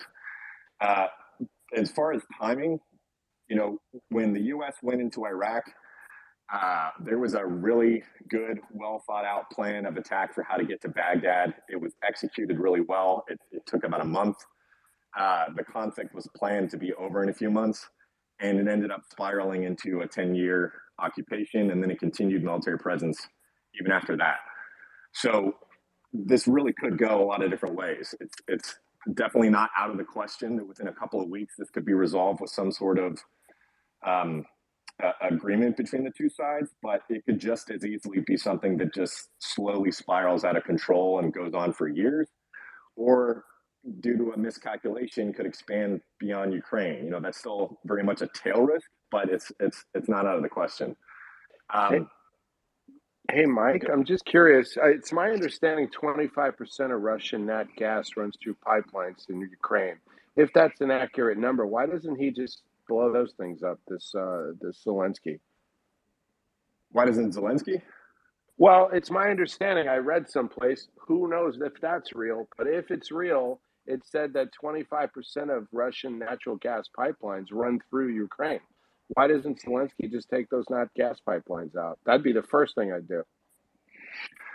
Uh, uh, there's a lot of different reasons that you might want to be avoiding doing something like that. Uh, it could be that they want to continue to, to try to preserve the, you know, everything related to energy for how the conflict may go in the end. Um, Ukraine, the, the infrastructure that they focused on blowing up so far has just been the stuff to slow down the Russian advance. So things like bridges to the northwest of Kiev. Um, I don't know that it really serves them a lot of good to destroy their own infrastructure from an economic perspective. Um, even if that would be something that hurts Putin. Like, I, I don't think that they believe that they'd be able to, by cutting him off from that, have much of an impact on Putin's ability to wage the war beyond what the West is already doing from the sanctions. So I think they're going to be focusing all their combat power on continuing to disrupt the Russian advance and drag that out. Because, you know, as, as Joe mentioned, every day that the conflict continues, every day that the Russians don't take Kiev is a, is you know a loss for Russia and a, and a gain for Ukraine. And, and I'm just curious if I'm a Russian oligarch and they're freezing my boats and yachts and assets and everything else. You know, there are a few. There's a lot of these guys, and between them and the Romanians and the Ukrainians, these boys are vicious military guys. I mean, these guys. I, you know, if you ever met any of those guys, they they are ruthless, man. And you know what, what? You know, I'm thinking here, why in the hell doesn't one of these guys have them taken out? I mean, is there a likelihood of any kind of some kind there be a coup d'état there? Well, my understanding of the, the power brokers in Russia beyond Putin that there's kind of two groups. There's the the oligarchs that that Putin has enriched, and then there's sort of like the strongmen, which are the the the guys in senior positions within the military, the intelligence services, etc. The strongmen are definitely ruthless bastards, but they tend to be aligned with Putin uh, and they don't really give a shit about the economy. If anything, they might think this is a good thing because it brings Russia back to, you know, autarky and dependence on themselves. Um, for the oligarchs, the I, I, think it's a bit of a misnomer to like think about this sort of like a, a mafia type of situation. Putin really is their protector. Uh, he is the source of their. If you know, if Putin goes they could be exposed to all kinds of different corruption charges from all kinds of other people and infighting within themselves. Putin is the one that's enriched them. Putin is the one that has given them everything that they have. They're not really in a position, as I understand it, to be able to really exert a lot of power uh, against Putin. The, the strongmen, I think, are better placed for that. But as I say, I think they're aligned with Putin and, mm-hmm. and likely really supportive of this. And, and the last time I, uh, the last number I've seen, if it's again legit or not, I don't know. There was about eight trillion or so ruble corporate debt outstanding. I'm assuming the banks there, the Russian banks own that. The ruble's now, you know, uh, a penny, right, for a ruble or something.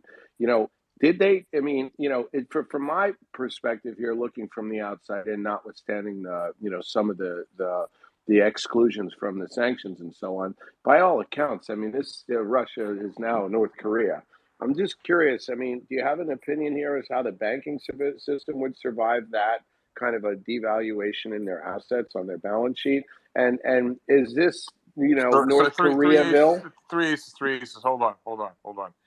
Um, I, with respect, don't ask me for military advice. I don't really want to ask Lawfon for his financial Yeah, I was going to say the same thing. All right, so so I'm going to cut you off on that one with with, with love, my friend. Okay, I- I- I- we want to get Bobby J back in here. That's fine, but it's really not for Lawfon. Lawfon, Hey my- George, my- George, George, George, Yeah. hold on a sec, guys. We've we've had a lot, actually, quite a few speakers today talk about Russia being a North Korea, and I just got to say, just because I've heard it so many times now, w- look, comparing Russia to North Korea is complete. I mean, uh, I, I think we're lo- we're losing sight here. I mean, Russia, their biggest trading partners potentially going forward are going to be the two biggest countries with the biggest populations, China and India. So to think that they're like a North Korea is is, is completely, I think, uh, missing the point. I think Well, Russia here, and oh, Putin, here, they, oh, here, I think oh, they oh, under. oh, oh, here, oh, So here, that that's oh, the way you got to look at it. I think. yeah, oh, here. Well, O'Hare, can I just ask a quick question, George, about that? Seven minutes No, or no, Okay. no, no, Go ahead. no. Go, go, go, go, go, He's go. gonna lay down This the is a- hammer. No, this is a rabbit hole, and I know we can You talk about like this next time. People are taking words, seizing on words out of context. Yep. Everyone's talking past each other. You know, when it when it when, when it was out of context, and this is how you, things get fucked up in social media. With that comment, I can't remember who said it about North Korea. That's about like he don't give a shit. He'll just run over people. Start. get- It wasn't about they want to go back to the Stone Age. But let's just let's just move on. Yeah. So, so I want to go back to Lawful. So most importantly, uh, and we had Schmuckatelli in the room before, and the sense from him was that you know this ain't going away. This ain't going to resolve anytime soon. So two questions.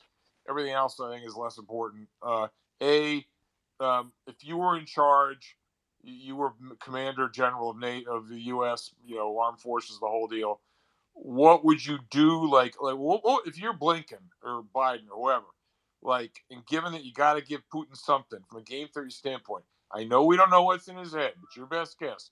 What do you think we'd have to give him? Whether it's just you know a promise that Ukraine never becomes part of NATO, and or he gets the Donbass or Crimea, or whatever. Like, what do you think it's going to take to to, to to to make this thing stop? And then two, time frame. we talking days, weeks, months, years? So go ahead. Two questions. Uh, yeah, I think the first thing I would say is just to preface that um, I don't think that there is uh, a a likely path from here in terms of timing. I, I think there, there there really is a ton of uncertainty, and anybody who thinks that they know how this is going to develop, I, I think doesn't know what they're talking about or thinking about. Um, I, I- think there's an outside chance that this comes to a conclusion in the next few weeks. If it does, it will be because of a negotiation, because Russia um, basically outruns their logistics and does the calculation and says, I don't want this to drag on for years. Let's go ahead and, and, and cut. I think from a negotiating position, um, you know, Blinken or whomever, part of the difficulty is that, you know, Crimea and the Donbass to, to Joe's point, I think are going to be key parts of this for, for any kind of negotiation coming out of this. I think that's going to be difficult for Ukraine to give up, but may not be impossible if, if you know they want to be able to maintain the rest of the country going forward. But part of the difficulty is that b- before this, part of the reason that Putin did that, uh, moved into Donbass and then annexed Crimea, is that no country can be admitted to NATO as long as they have contested borders. So that was basically his veto chip was holding those positions. Ukraine wouldn't be able to enter NATO uh, under that kind of condition. If those become officially recognized and the borders are redrawn, then that would leave the rest of Ukraine theoretically to be able to to start the process of joining NATO. So I think at a minimum, in addition to that terrain, he is going to require some sort of guarantee that Ukraine remain neutral. I, think, and uh, you know, I'm not inside Putin's head, but I think given how costly this war has been, and it did not go the way that he was hoping it would in the opening stages, I think he would accept an outcome like that instead of you know taking over, annexing the entirety of Ukraine. I don't actually know that that's the case, uh, and I also don't know that Ukraine would would ever get to a point where they're ready to accept that, giving up both of those regions Yeah, I, and, I, I, get it. I get it. I get it. La- last question. I'm going to move on. Um, what was all that craziness we saw on TV last Thursday night, where it looked like, you know, Thursday night our time. It looked like the Russians were firing on that nuclear reactor and blah blah blah. Like, was that out of context? Or what the hell was going on there, Lawfong? Uh, yeah, that was a firefight. Um, it sounded like uh, a round landed near one of the reactors um, and started a fire, but didn't actually cause a fire. Uh, but yeah, Russians did actually move in and briefly took over the, the, the power plant.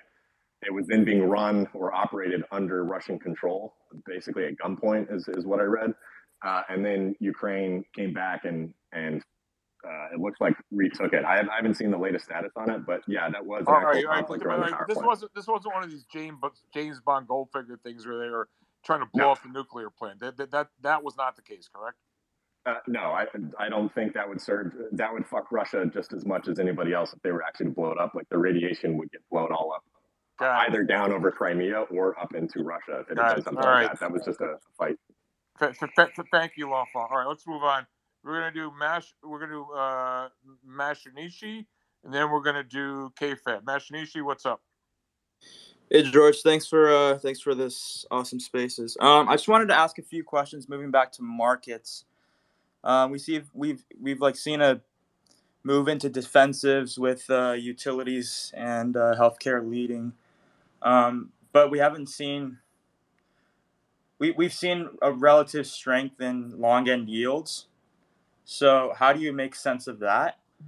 Um, and then uh, wait, wait, wait, hold on, hold on, hold on. Defensive's easy enough to understand. They they got less earnings volatility, better balance sheets, um, you know, less betas, so they're outperforming. They're still going down in relative. They're still going down, but they're outperforming in relative terms. And What's the question about duration? I didn't quite understand the question. What's the question, please? Yeah, I, I just wanted to ask, how do you make sense of the relative strength and long end yields? Um, We say long end yields, meaning bond prices going up, yields going down. uh, no, no, no, yields yields staying strong. Oh yeah. So actually, it's a good question, and I had tweeted this out like a week ago. And you know, even despite all the end of the world, you know, blah blah blah, um, yields really didn't go down very much, and I thought that was very interesting. And I think it plays into the uh, inflation narrative. Um, and I think inflation, you know, is not transitory. And I think we have an inflationary spiral on our hands. And in fact, depending on how this thing plays out, um, this crisis could even exacerbate that. You know, you got yields at 177 right now on the 10 year. Um, I think we peaked out at a little bit over two. I got to look this back up. But it's kind of interesting. At 205 was the peak. You know, it's kind of interesting, despite the world coming to an end or specter of nuclear disaster, um, you know, yields are hanging in there. And to me, that's testimony till we get through this. You know, who knows what's going to happen, as Lafon was saying. Like, I think I think yields are going a lot higher. I do want to read. This is just you can't under the under the, you can't make this shit up heading. Um, let me just find it. Uh, and this is the insanity of Wall Street investing, and I, I just I love listening re- rereading this thing. This is like one of the most stupid things I've seen, and I can't remember how long. You guys can find this on Zero Hedge today. It's a um, it's a research piece from this European firm BC something research. Let me give, me 30 seconds to read this to you. It says rising risk of nuclear apocalypse. Three aces. A- Abe, I want to know what you think of this. Abe and three aces and, and, and, and O'Hare. Rising risk of a nuclear apocalypse. Vladimir Putin has now committed himself to orchestrating a regime change in Kiev. Anything less would be seen as a defeat for him. Assuming he succeeds, and it is far from obvious that he will, the resulting insurgency uh, will drain Russian resources. Blah, blah, blah, blah, blah. Let me just keep going on here. Um, here we go. Although there is a huge margin of error around any estimate, subjectively, we would assign an uncomfortably high 10% chance of a civilization ending global nuclear war over the next 12 months. Even if, uh, uh, here we go, Even if World War III is ultimately averted, markets could, ex- could experience a freakout moment over the next few weeks, similar to what happened at the outset of the pandemic. Google, okay, now drum roll, listen carefully. I have never, this is the most atrocious piece of strategy I've ever seen in my 41 years in this business. Here we go, drum roll. Wait for it. Despite the risk of nuclear war, it makes sense to stay constructive on stocks over the next 12 months. Abe, I want your take on this. Listen to this. And three aces and, and O'Hare. If an ICBM is heading your way, the size and composition of your portfolio becomes irrelevant.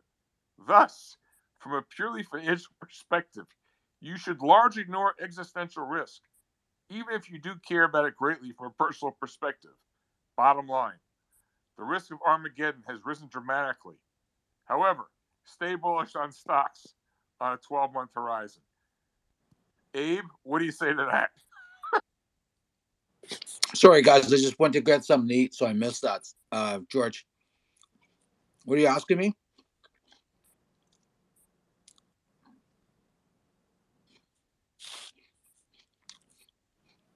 All right, let's go to the next one. Abe, we'll get back to you. Thanks, guys. So, so are we saying the, the rise of the risk of Armageddon is coming to our stock portfolios, O'Hare? Is that is that the, No, the no, no, no, no, no. The, the point was, three aces, that even though the world may go to zero, you should Mhm. stay constructive on stocks. Oh yeah, right. Okay. you know, so the, the the part of the problem for me here in this environment is that we've been saying that this is going to be happening for a year, you know. So now that it's happening, I'm already looking at what's next, right? So, you know, for me, I mean, I think the the major indices, you know, notwithstanding these big bounces and stuff, are, you know, at least 25, 30% plus All right. All right. on the way down. Yeah. So until that happens, I don't, you know, I don't even, you know, like this is just kind of hanging out on the beach. I, I know, I know, I know. Yeah, we're just we're right. just kind of hanging out here. I know. All right. Yeah, yeah, yeah. All right, let's move on. So we did Machinisu.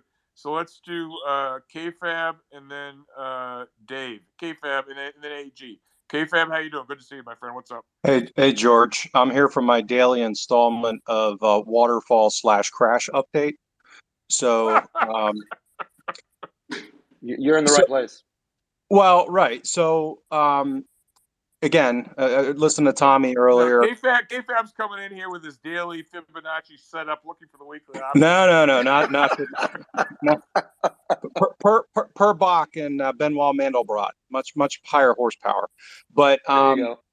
So, um, you know, we talked we talked about probably a month ago that the setup was here for you know a big problem, um, and I've been saying for two weeks now that um, the way the markets are behaving is emblematic of what happens when the C word happens. And now, late last week, you had Europe start to crash. Uh, Friday and today, the emerging markets joined the party. Include, you know, you, you can just look at um, exchange traded funds for people in the room. I mean, look at EMLC, which is uh, local local uh, uh, currency emerging market ETF.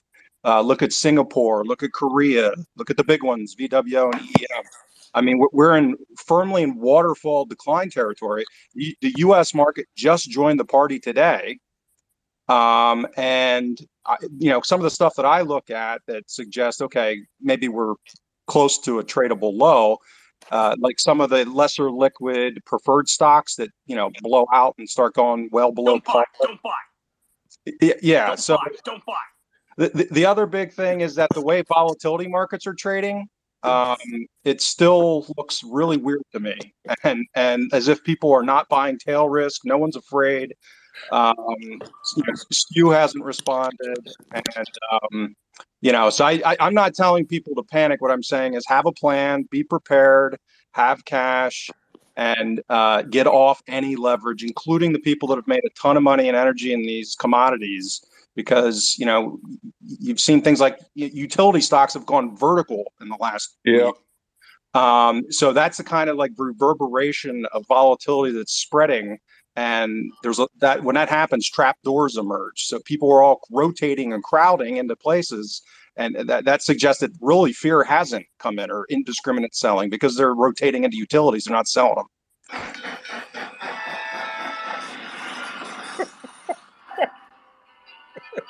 You're So- having too much fun, George. I know this is dangerous. I'm like, you give your little kid a new toy. I got this thing. I love this thing. KFAB, hundred percent.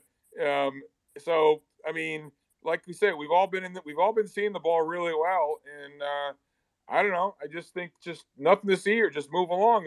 It's going according to the plan. Follow the plan. Wouldn't you say, KFAB?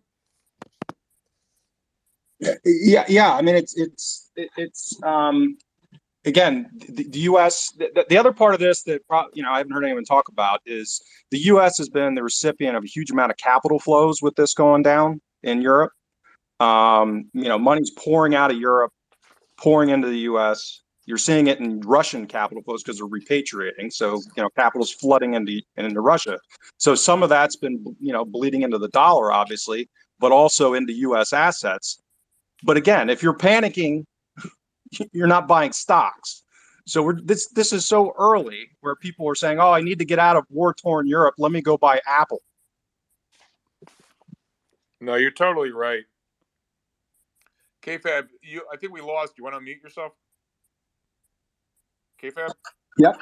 I think we lost you. Or, or you done? Yeah, I was done. All right, cool. Appreciate it. As always, KFAB, love to hear your thoughts. Absolutely brilliant. Um, really, really good.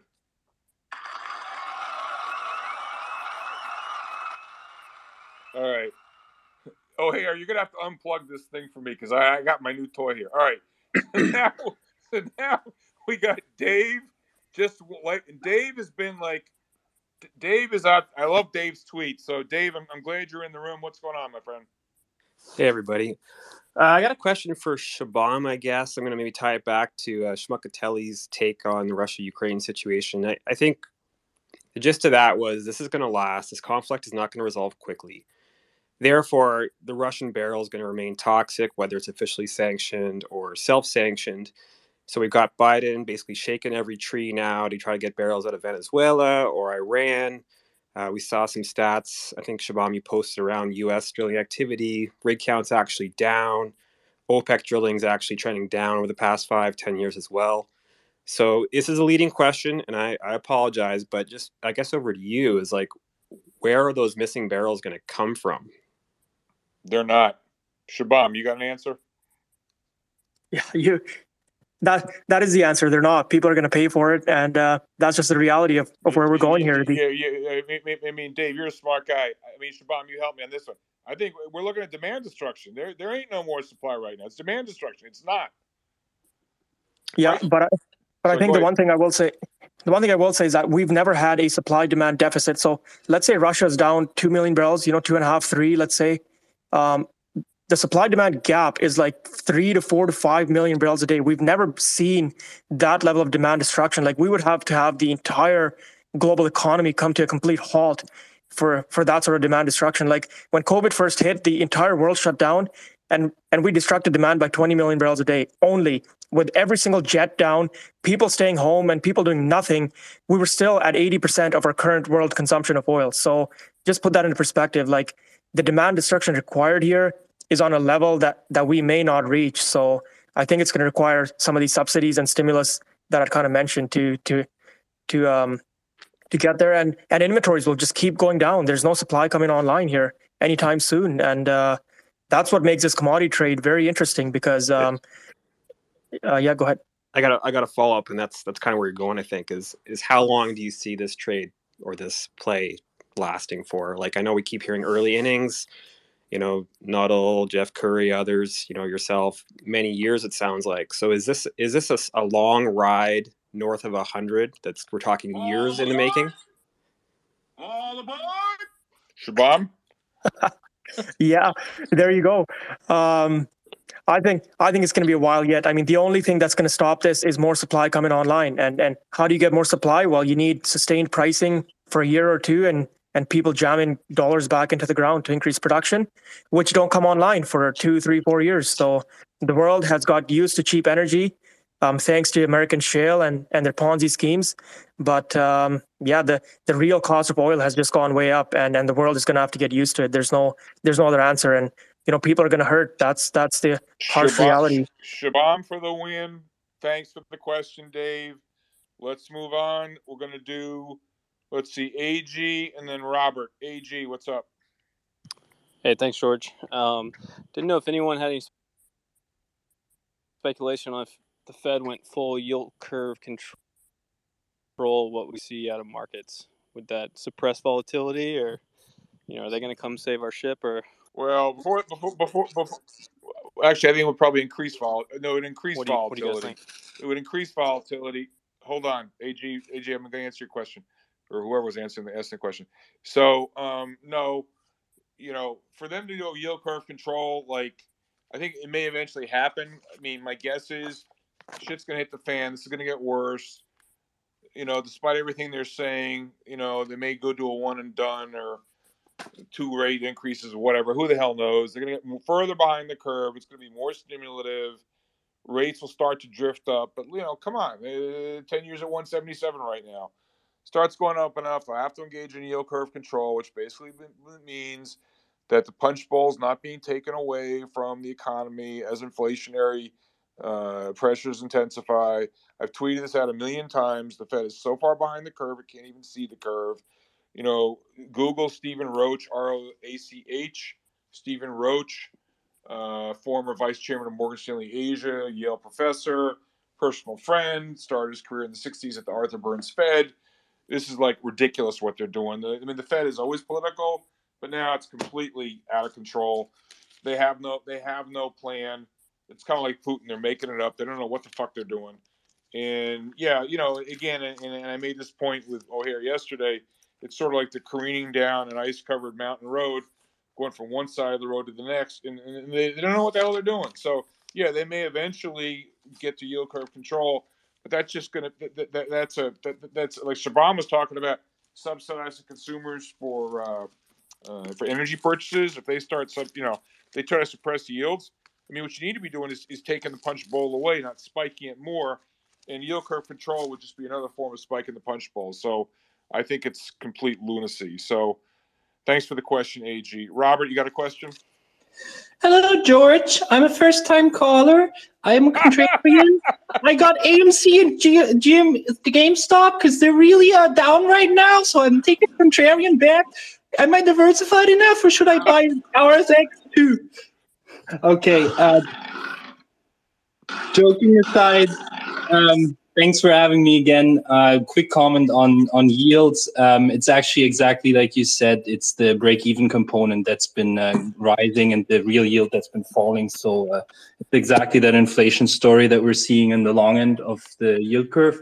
Um, but I had a question um, regarding currencies. Um, there's been a lot of huge movements recently, and I haven't really heard much uh, people talking about that. But the euro is absolutely getting demolished. Um, it's the main reason the dollar is up. Actually, I think it's worth Yep. checking out some dollar. Hundred percent. Yep. Okay. What's the question?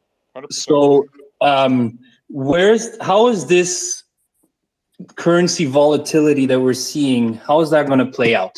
All right. like- so, so, so who knows? I'll tell you what to. Volatility usually starts in currencies, goes to goes to fixed income, and then to equities. That's and that's what we're seeing. All right.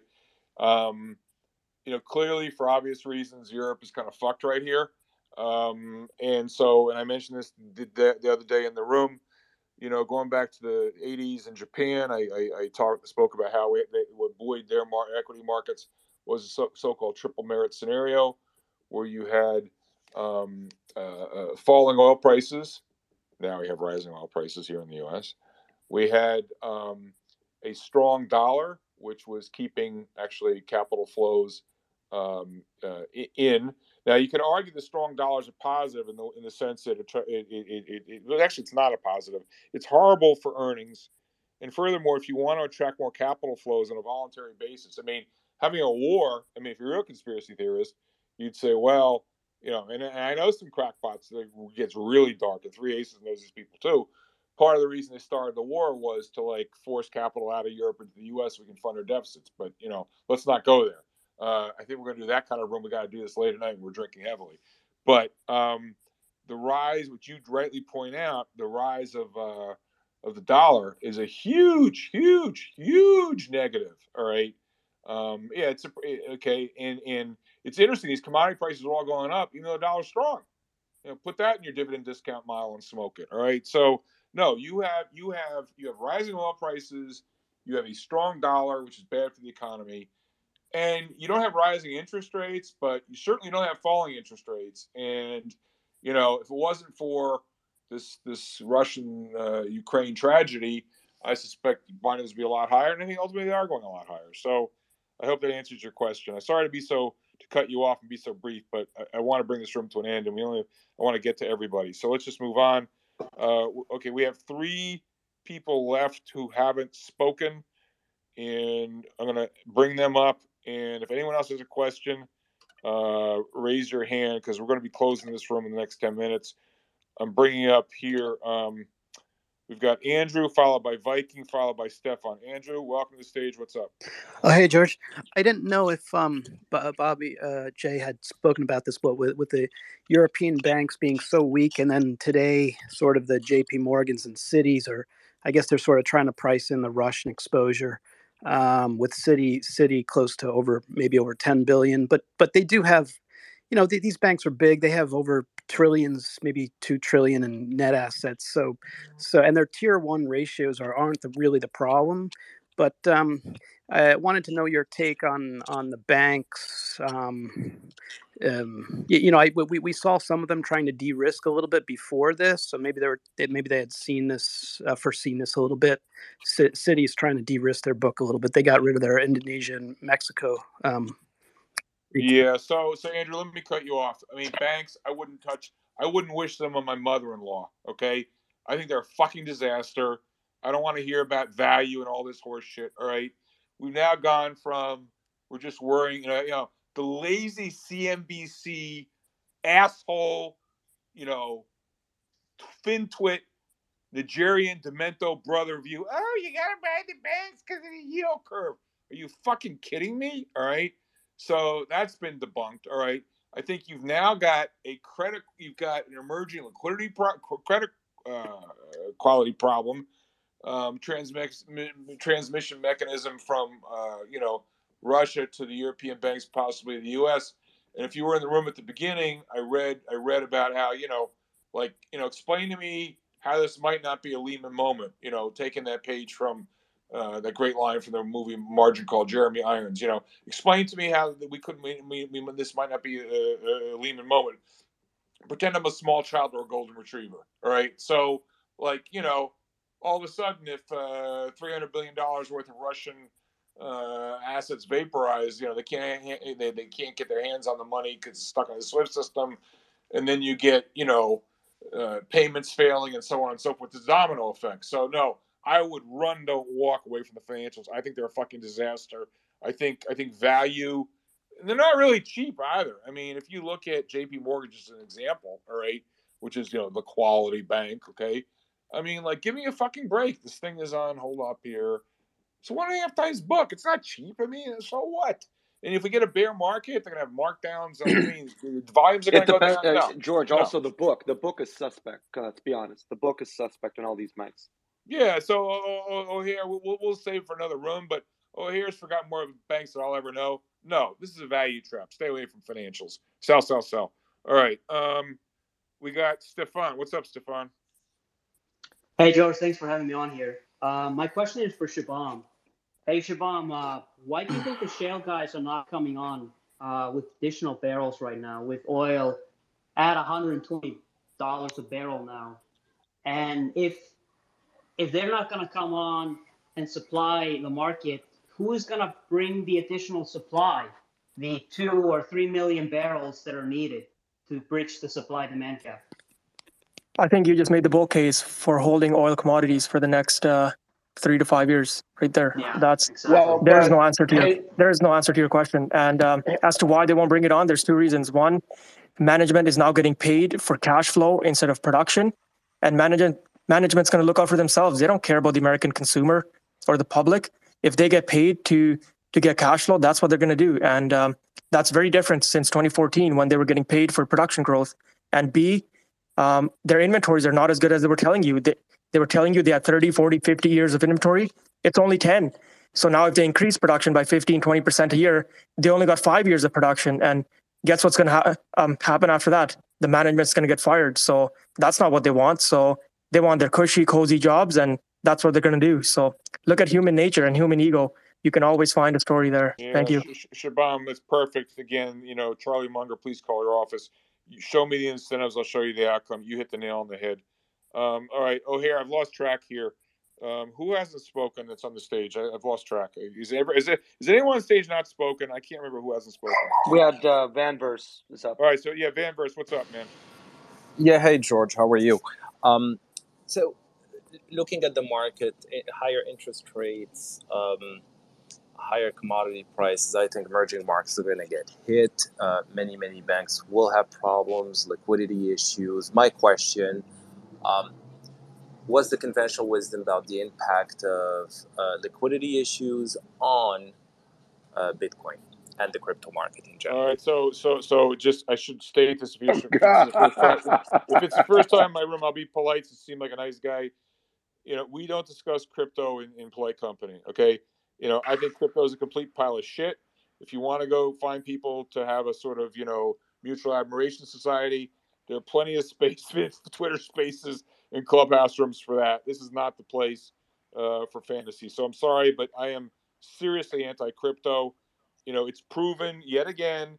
It's not a it's not a store of value. Thank you for asking the question. Give me a sh- chance to shit on crypto.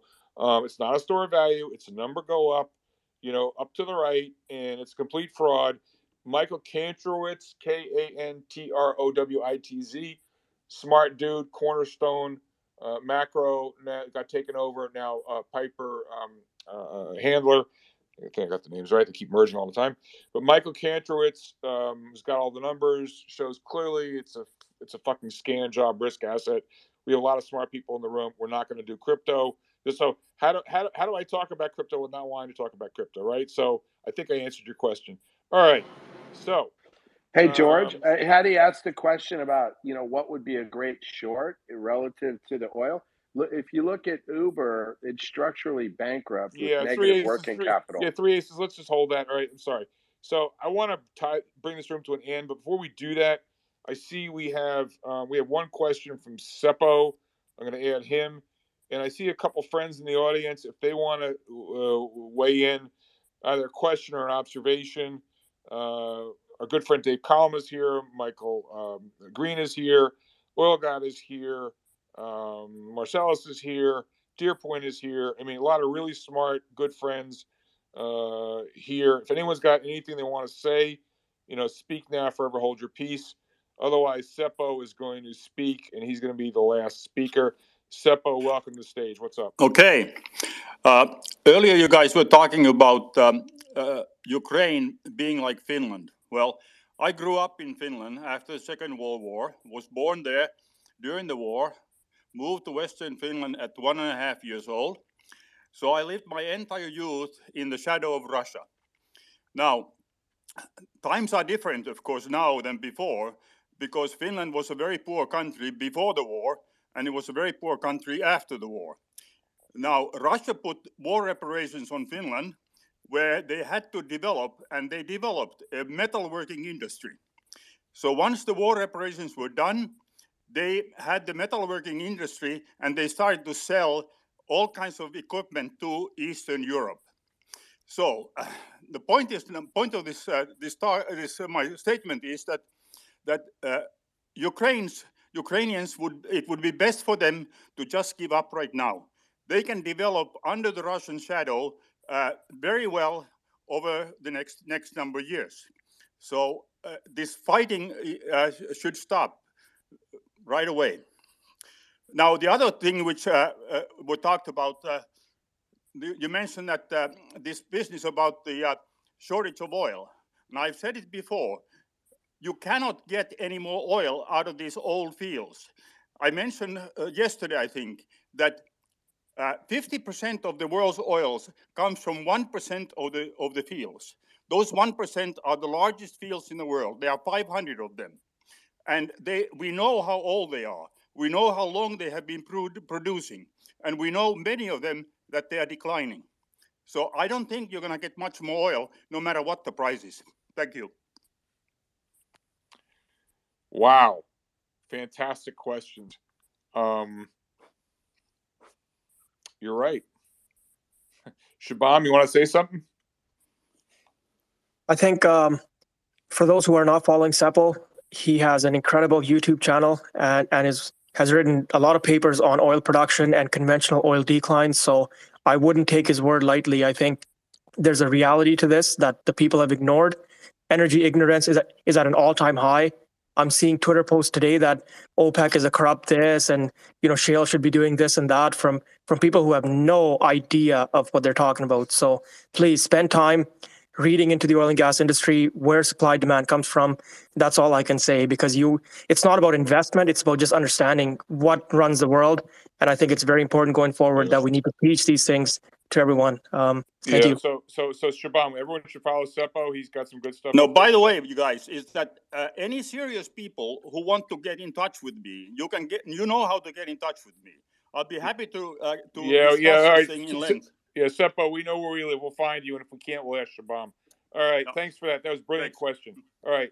So we're gonna we're gonna uh let's see. We got a couple friends here. We're gonna do uh Oil Guide and Sohaib. Oil Guide, what's up?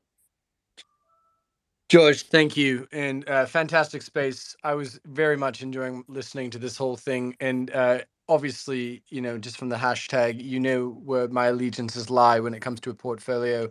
Uh, what I will say is that I think it does extend to other commodities, and I, and the only thing, and I'm sure somebody in this room has brought this up, but you look at war, you look at human sacrifice. You know, dictators and oligarchs and authoritarian regimes don't give a fuck about human life. This is about resources and control and going into the next 10, 20 years. And this is about reducing the United States' influence on parts of the world that for the last few years have had a hell of a time negotiating with Russia, OPEC, China. These are going to be emerging markets like India, uh, obviously lots of parts of the Far East, and really people that look at the United States as a hindrance to the growth of their own people and populations. It's not very popular to say these things over here in Western society, but there's people in the East, they don't really give a fuck about us. And right now, they've got two of the largest uh, you know, armies, largest, uh, you know, authoritarian dictators working together silently, and they've negotiated this shit for years. So if I was us, and all I'm going to tell you is, don't wait around for your politicians to save you. Stock up on the things that you need and invest in the things that are going to become scarce. And I'm not talking about Bitcoin, all that bullshit. That's going to all go to liquidity dries up. What I'm talking about is exactly what Shabam is saying, which is oil, because all these smart, clever people who are trying to connect the dots today in 2022 follow the Canadian oil mafia. Give the energy education. There's absolutely nothing coming online that's going to, so, quote unquote, white knight any of this shit. That's going to go stay, anything with steel, copper, and all of the other resources. Buy low, sell high, Fibonacci, technical, go for it. I don't give a shit. All I'm telling you is if you think of the next five years, all of these motherfucking politicians are going to get the rug pulled out from underneath them. And your point about the Republicans landsliding, absolutely unequivocally accurate. Right. Mm, And Fa- fa- so, so, sorry, sorry to interrupt you, Oil Guide, but you know, you and I spoke earlier today um, about what a sewer Twitter is, and don't worry, I'm not going to go there, but I just want to make a point. So, Oil guy, you're a smart guy. How would you assess the? Uh, you, and I don't know how long you've been in the room, but when you look around the room at Shabam, O'Hare, Sohaib, Abe, Three Aces, Michael Green's beneath you. We had Tom Thornton in before. I see your Deer Point's in here. KFAB's in here. We had Mark Newman in here. We had Tony Greer in here. Okay. How would you de- describe the intellect, the sort of investment IQ of this room? I would say it's about as high as you can get. Okay, okay. So I want everyone to fucking dunk on this asshole. All right, this piece of shit. I'm gonna tweet this out. Okay, some guy called, some guy called no one forever. I'm calling him out, and he's blocked. He's gonna get pissed now. But but but but but but oil god, we gotta fucking clean up Twitter, and I'm, I'm and I'm I'm imploring you and everybody else in this room. I'm gonna tweet this out. Okay, this prick. Hold, hear me out. Hear me out. Hold don't on. age. What you don't do is you don't even acknowledge them. They're No, but beneath. hear me out. No, no, let me finish this. I just want to show you the pieces of shit that live in the sewer that's known as Twitter. This guy writes and his name is No One Forever. Okay, just No One Forever. He's at New Times DJ. This is a first class piece of shit. Question: Does anyone in your group That's have the slightest? moron. There's no such thing as first class pieces of shit. They're all scum. Okay, okay. Oh God, hear me. Let me finish, please. Okay. Don't don't be an asshole like George Noble and keep interrupting me. Okay. All right. Does anyone in your group have the slightest clue at all of how to actually trade? Question mark. I'm not sure I'm hearing it. Just a bunch of gibberish. LOL. Like, oh God, what am I supposed to do with a with a pile of garbage like that? You know, listen, George, you have to ignore it. There's too many morons on Twitter. Like there's too many more. Do you want to you want to get go lose your hair? Go to a Bitcoin room and listen to the people pumping each other up. You can't save everybody, George. The people who are on this call are the same people that follow all of us around because they're like-minded individuals. That are many of their friends, right? I look down. I, I I care for Abe. So Abe, Three Aces, Shabam, Deer. A lot of these people, I you know whether they are trading with me or against me, I didn't give a shit. All I know is I respect their opinion and I'm willing to listen to it. These are morons. You're not going to be able to save them. Let them go. Yeah, I'm gonna let them go. But more importantly, how do we how do we how do, how do we how do we rid Twitter of these assholes? We're gonna do. We're gonna smoke some marijuana and we're not gonna worry about them. The, the same way, co- the same way COVID rid, rid rid all the COVID imbeciles of, of of the world. The truth, the truth always wins. It always does. Just like ESG is going to come back and rip all these people's heads off. COVID came back and ripped all their heads off. We just got, you know, all we could do is tell the truth. I mean, unfortunately, the lies travel, you know, instantly, and the truth takes years sometimes, you know, to spread. So, you know, we just got to keep telling the truth, George. That's all we can do. Let the money do the talking. Post your returns, short their indices, whatever you need to do. I mean, I'm too embarrassed to tell people. But hey, oil god, real quick, because I know George wants to wrap it up. Shabam, I just have a question for you, my brother, and you know that you are my god, and I and I absolutely love every single thing about everything you write and do. But Um, hold on, hold on. I have a question, please. So, so Shabam, you know, I've spent the last decade in the emerging markets, right? I'm looking at the dollar just absolutely annihilating all of these local currencies. And then on top of that, the commodities, including the oil and stuff. I mean, you know, this this is gruesome. Okay, I'm just curious. You know, at what point do we start to see the real demand destruction? Forget about here in these goddamn bubbles that we live in. You know, in the Sierra Leones and Ugandas and these places like that. I mean, these little taxi cab drivers running around, you know, three dollars. Look at Uber. I mean, Uber's got a huge footprint uh, overseas. I mean, you know, I mean, it's like, you know, th- th- there's got to be serious demand destruction at some point here, like now, with the dollar, you know, and, and the double whammy of the dollar relative to the local currencies and the price of oil. Do you have a, an insight there, please? Sure. Yeah. So I don't have any exact numbers for you, but I'll I'll make two points on that. The first one is that a lot of these countries have a have a ton of tax on gasoline, on diesel, on gas, and whatnot, uh, natural gas. I mean, propanes, etc. You the big uprising in uh, Kazakhstan like a few months ago happened because they raised the taxes, um, or they were not providing subsidies, something like that. So there's there's a lot of levers they can pull with reducing these taxes. So that's number one. The second thing is that the people that use petroleum products in emerging markets have a lot of money. It's it's the upper middle class and even the lower middle class who have these motorbikes and they got um, uh, little cars and whatnot. And and the cars in India get like 50, 60 miles per gallon. The motorcycles get like 200 miles a gallon. So, you know, these people have enough money where it doesn't really affect them anyway.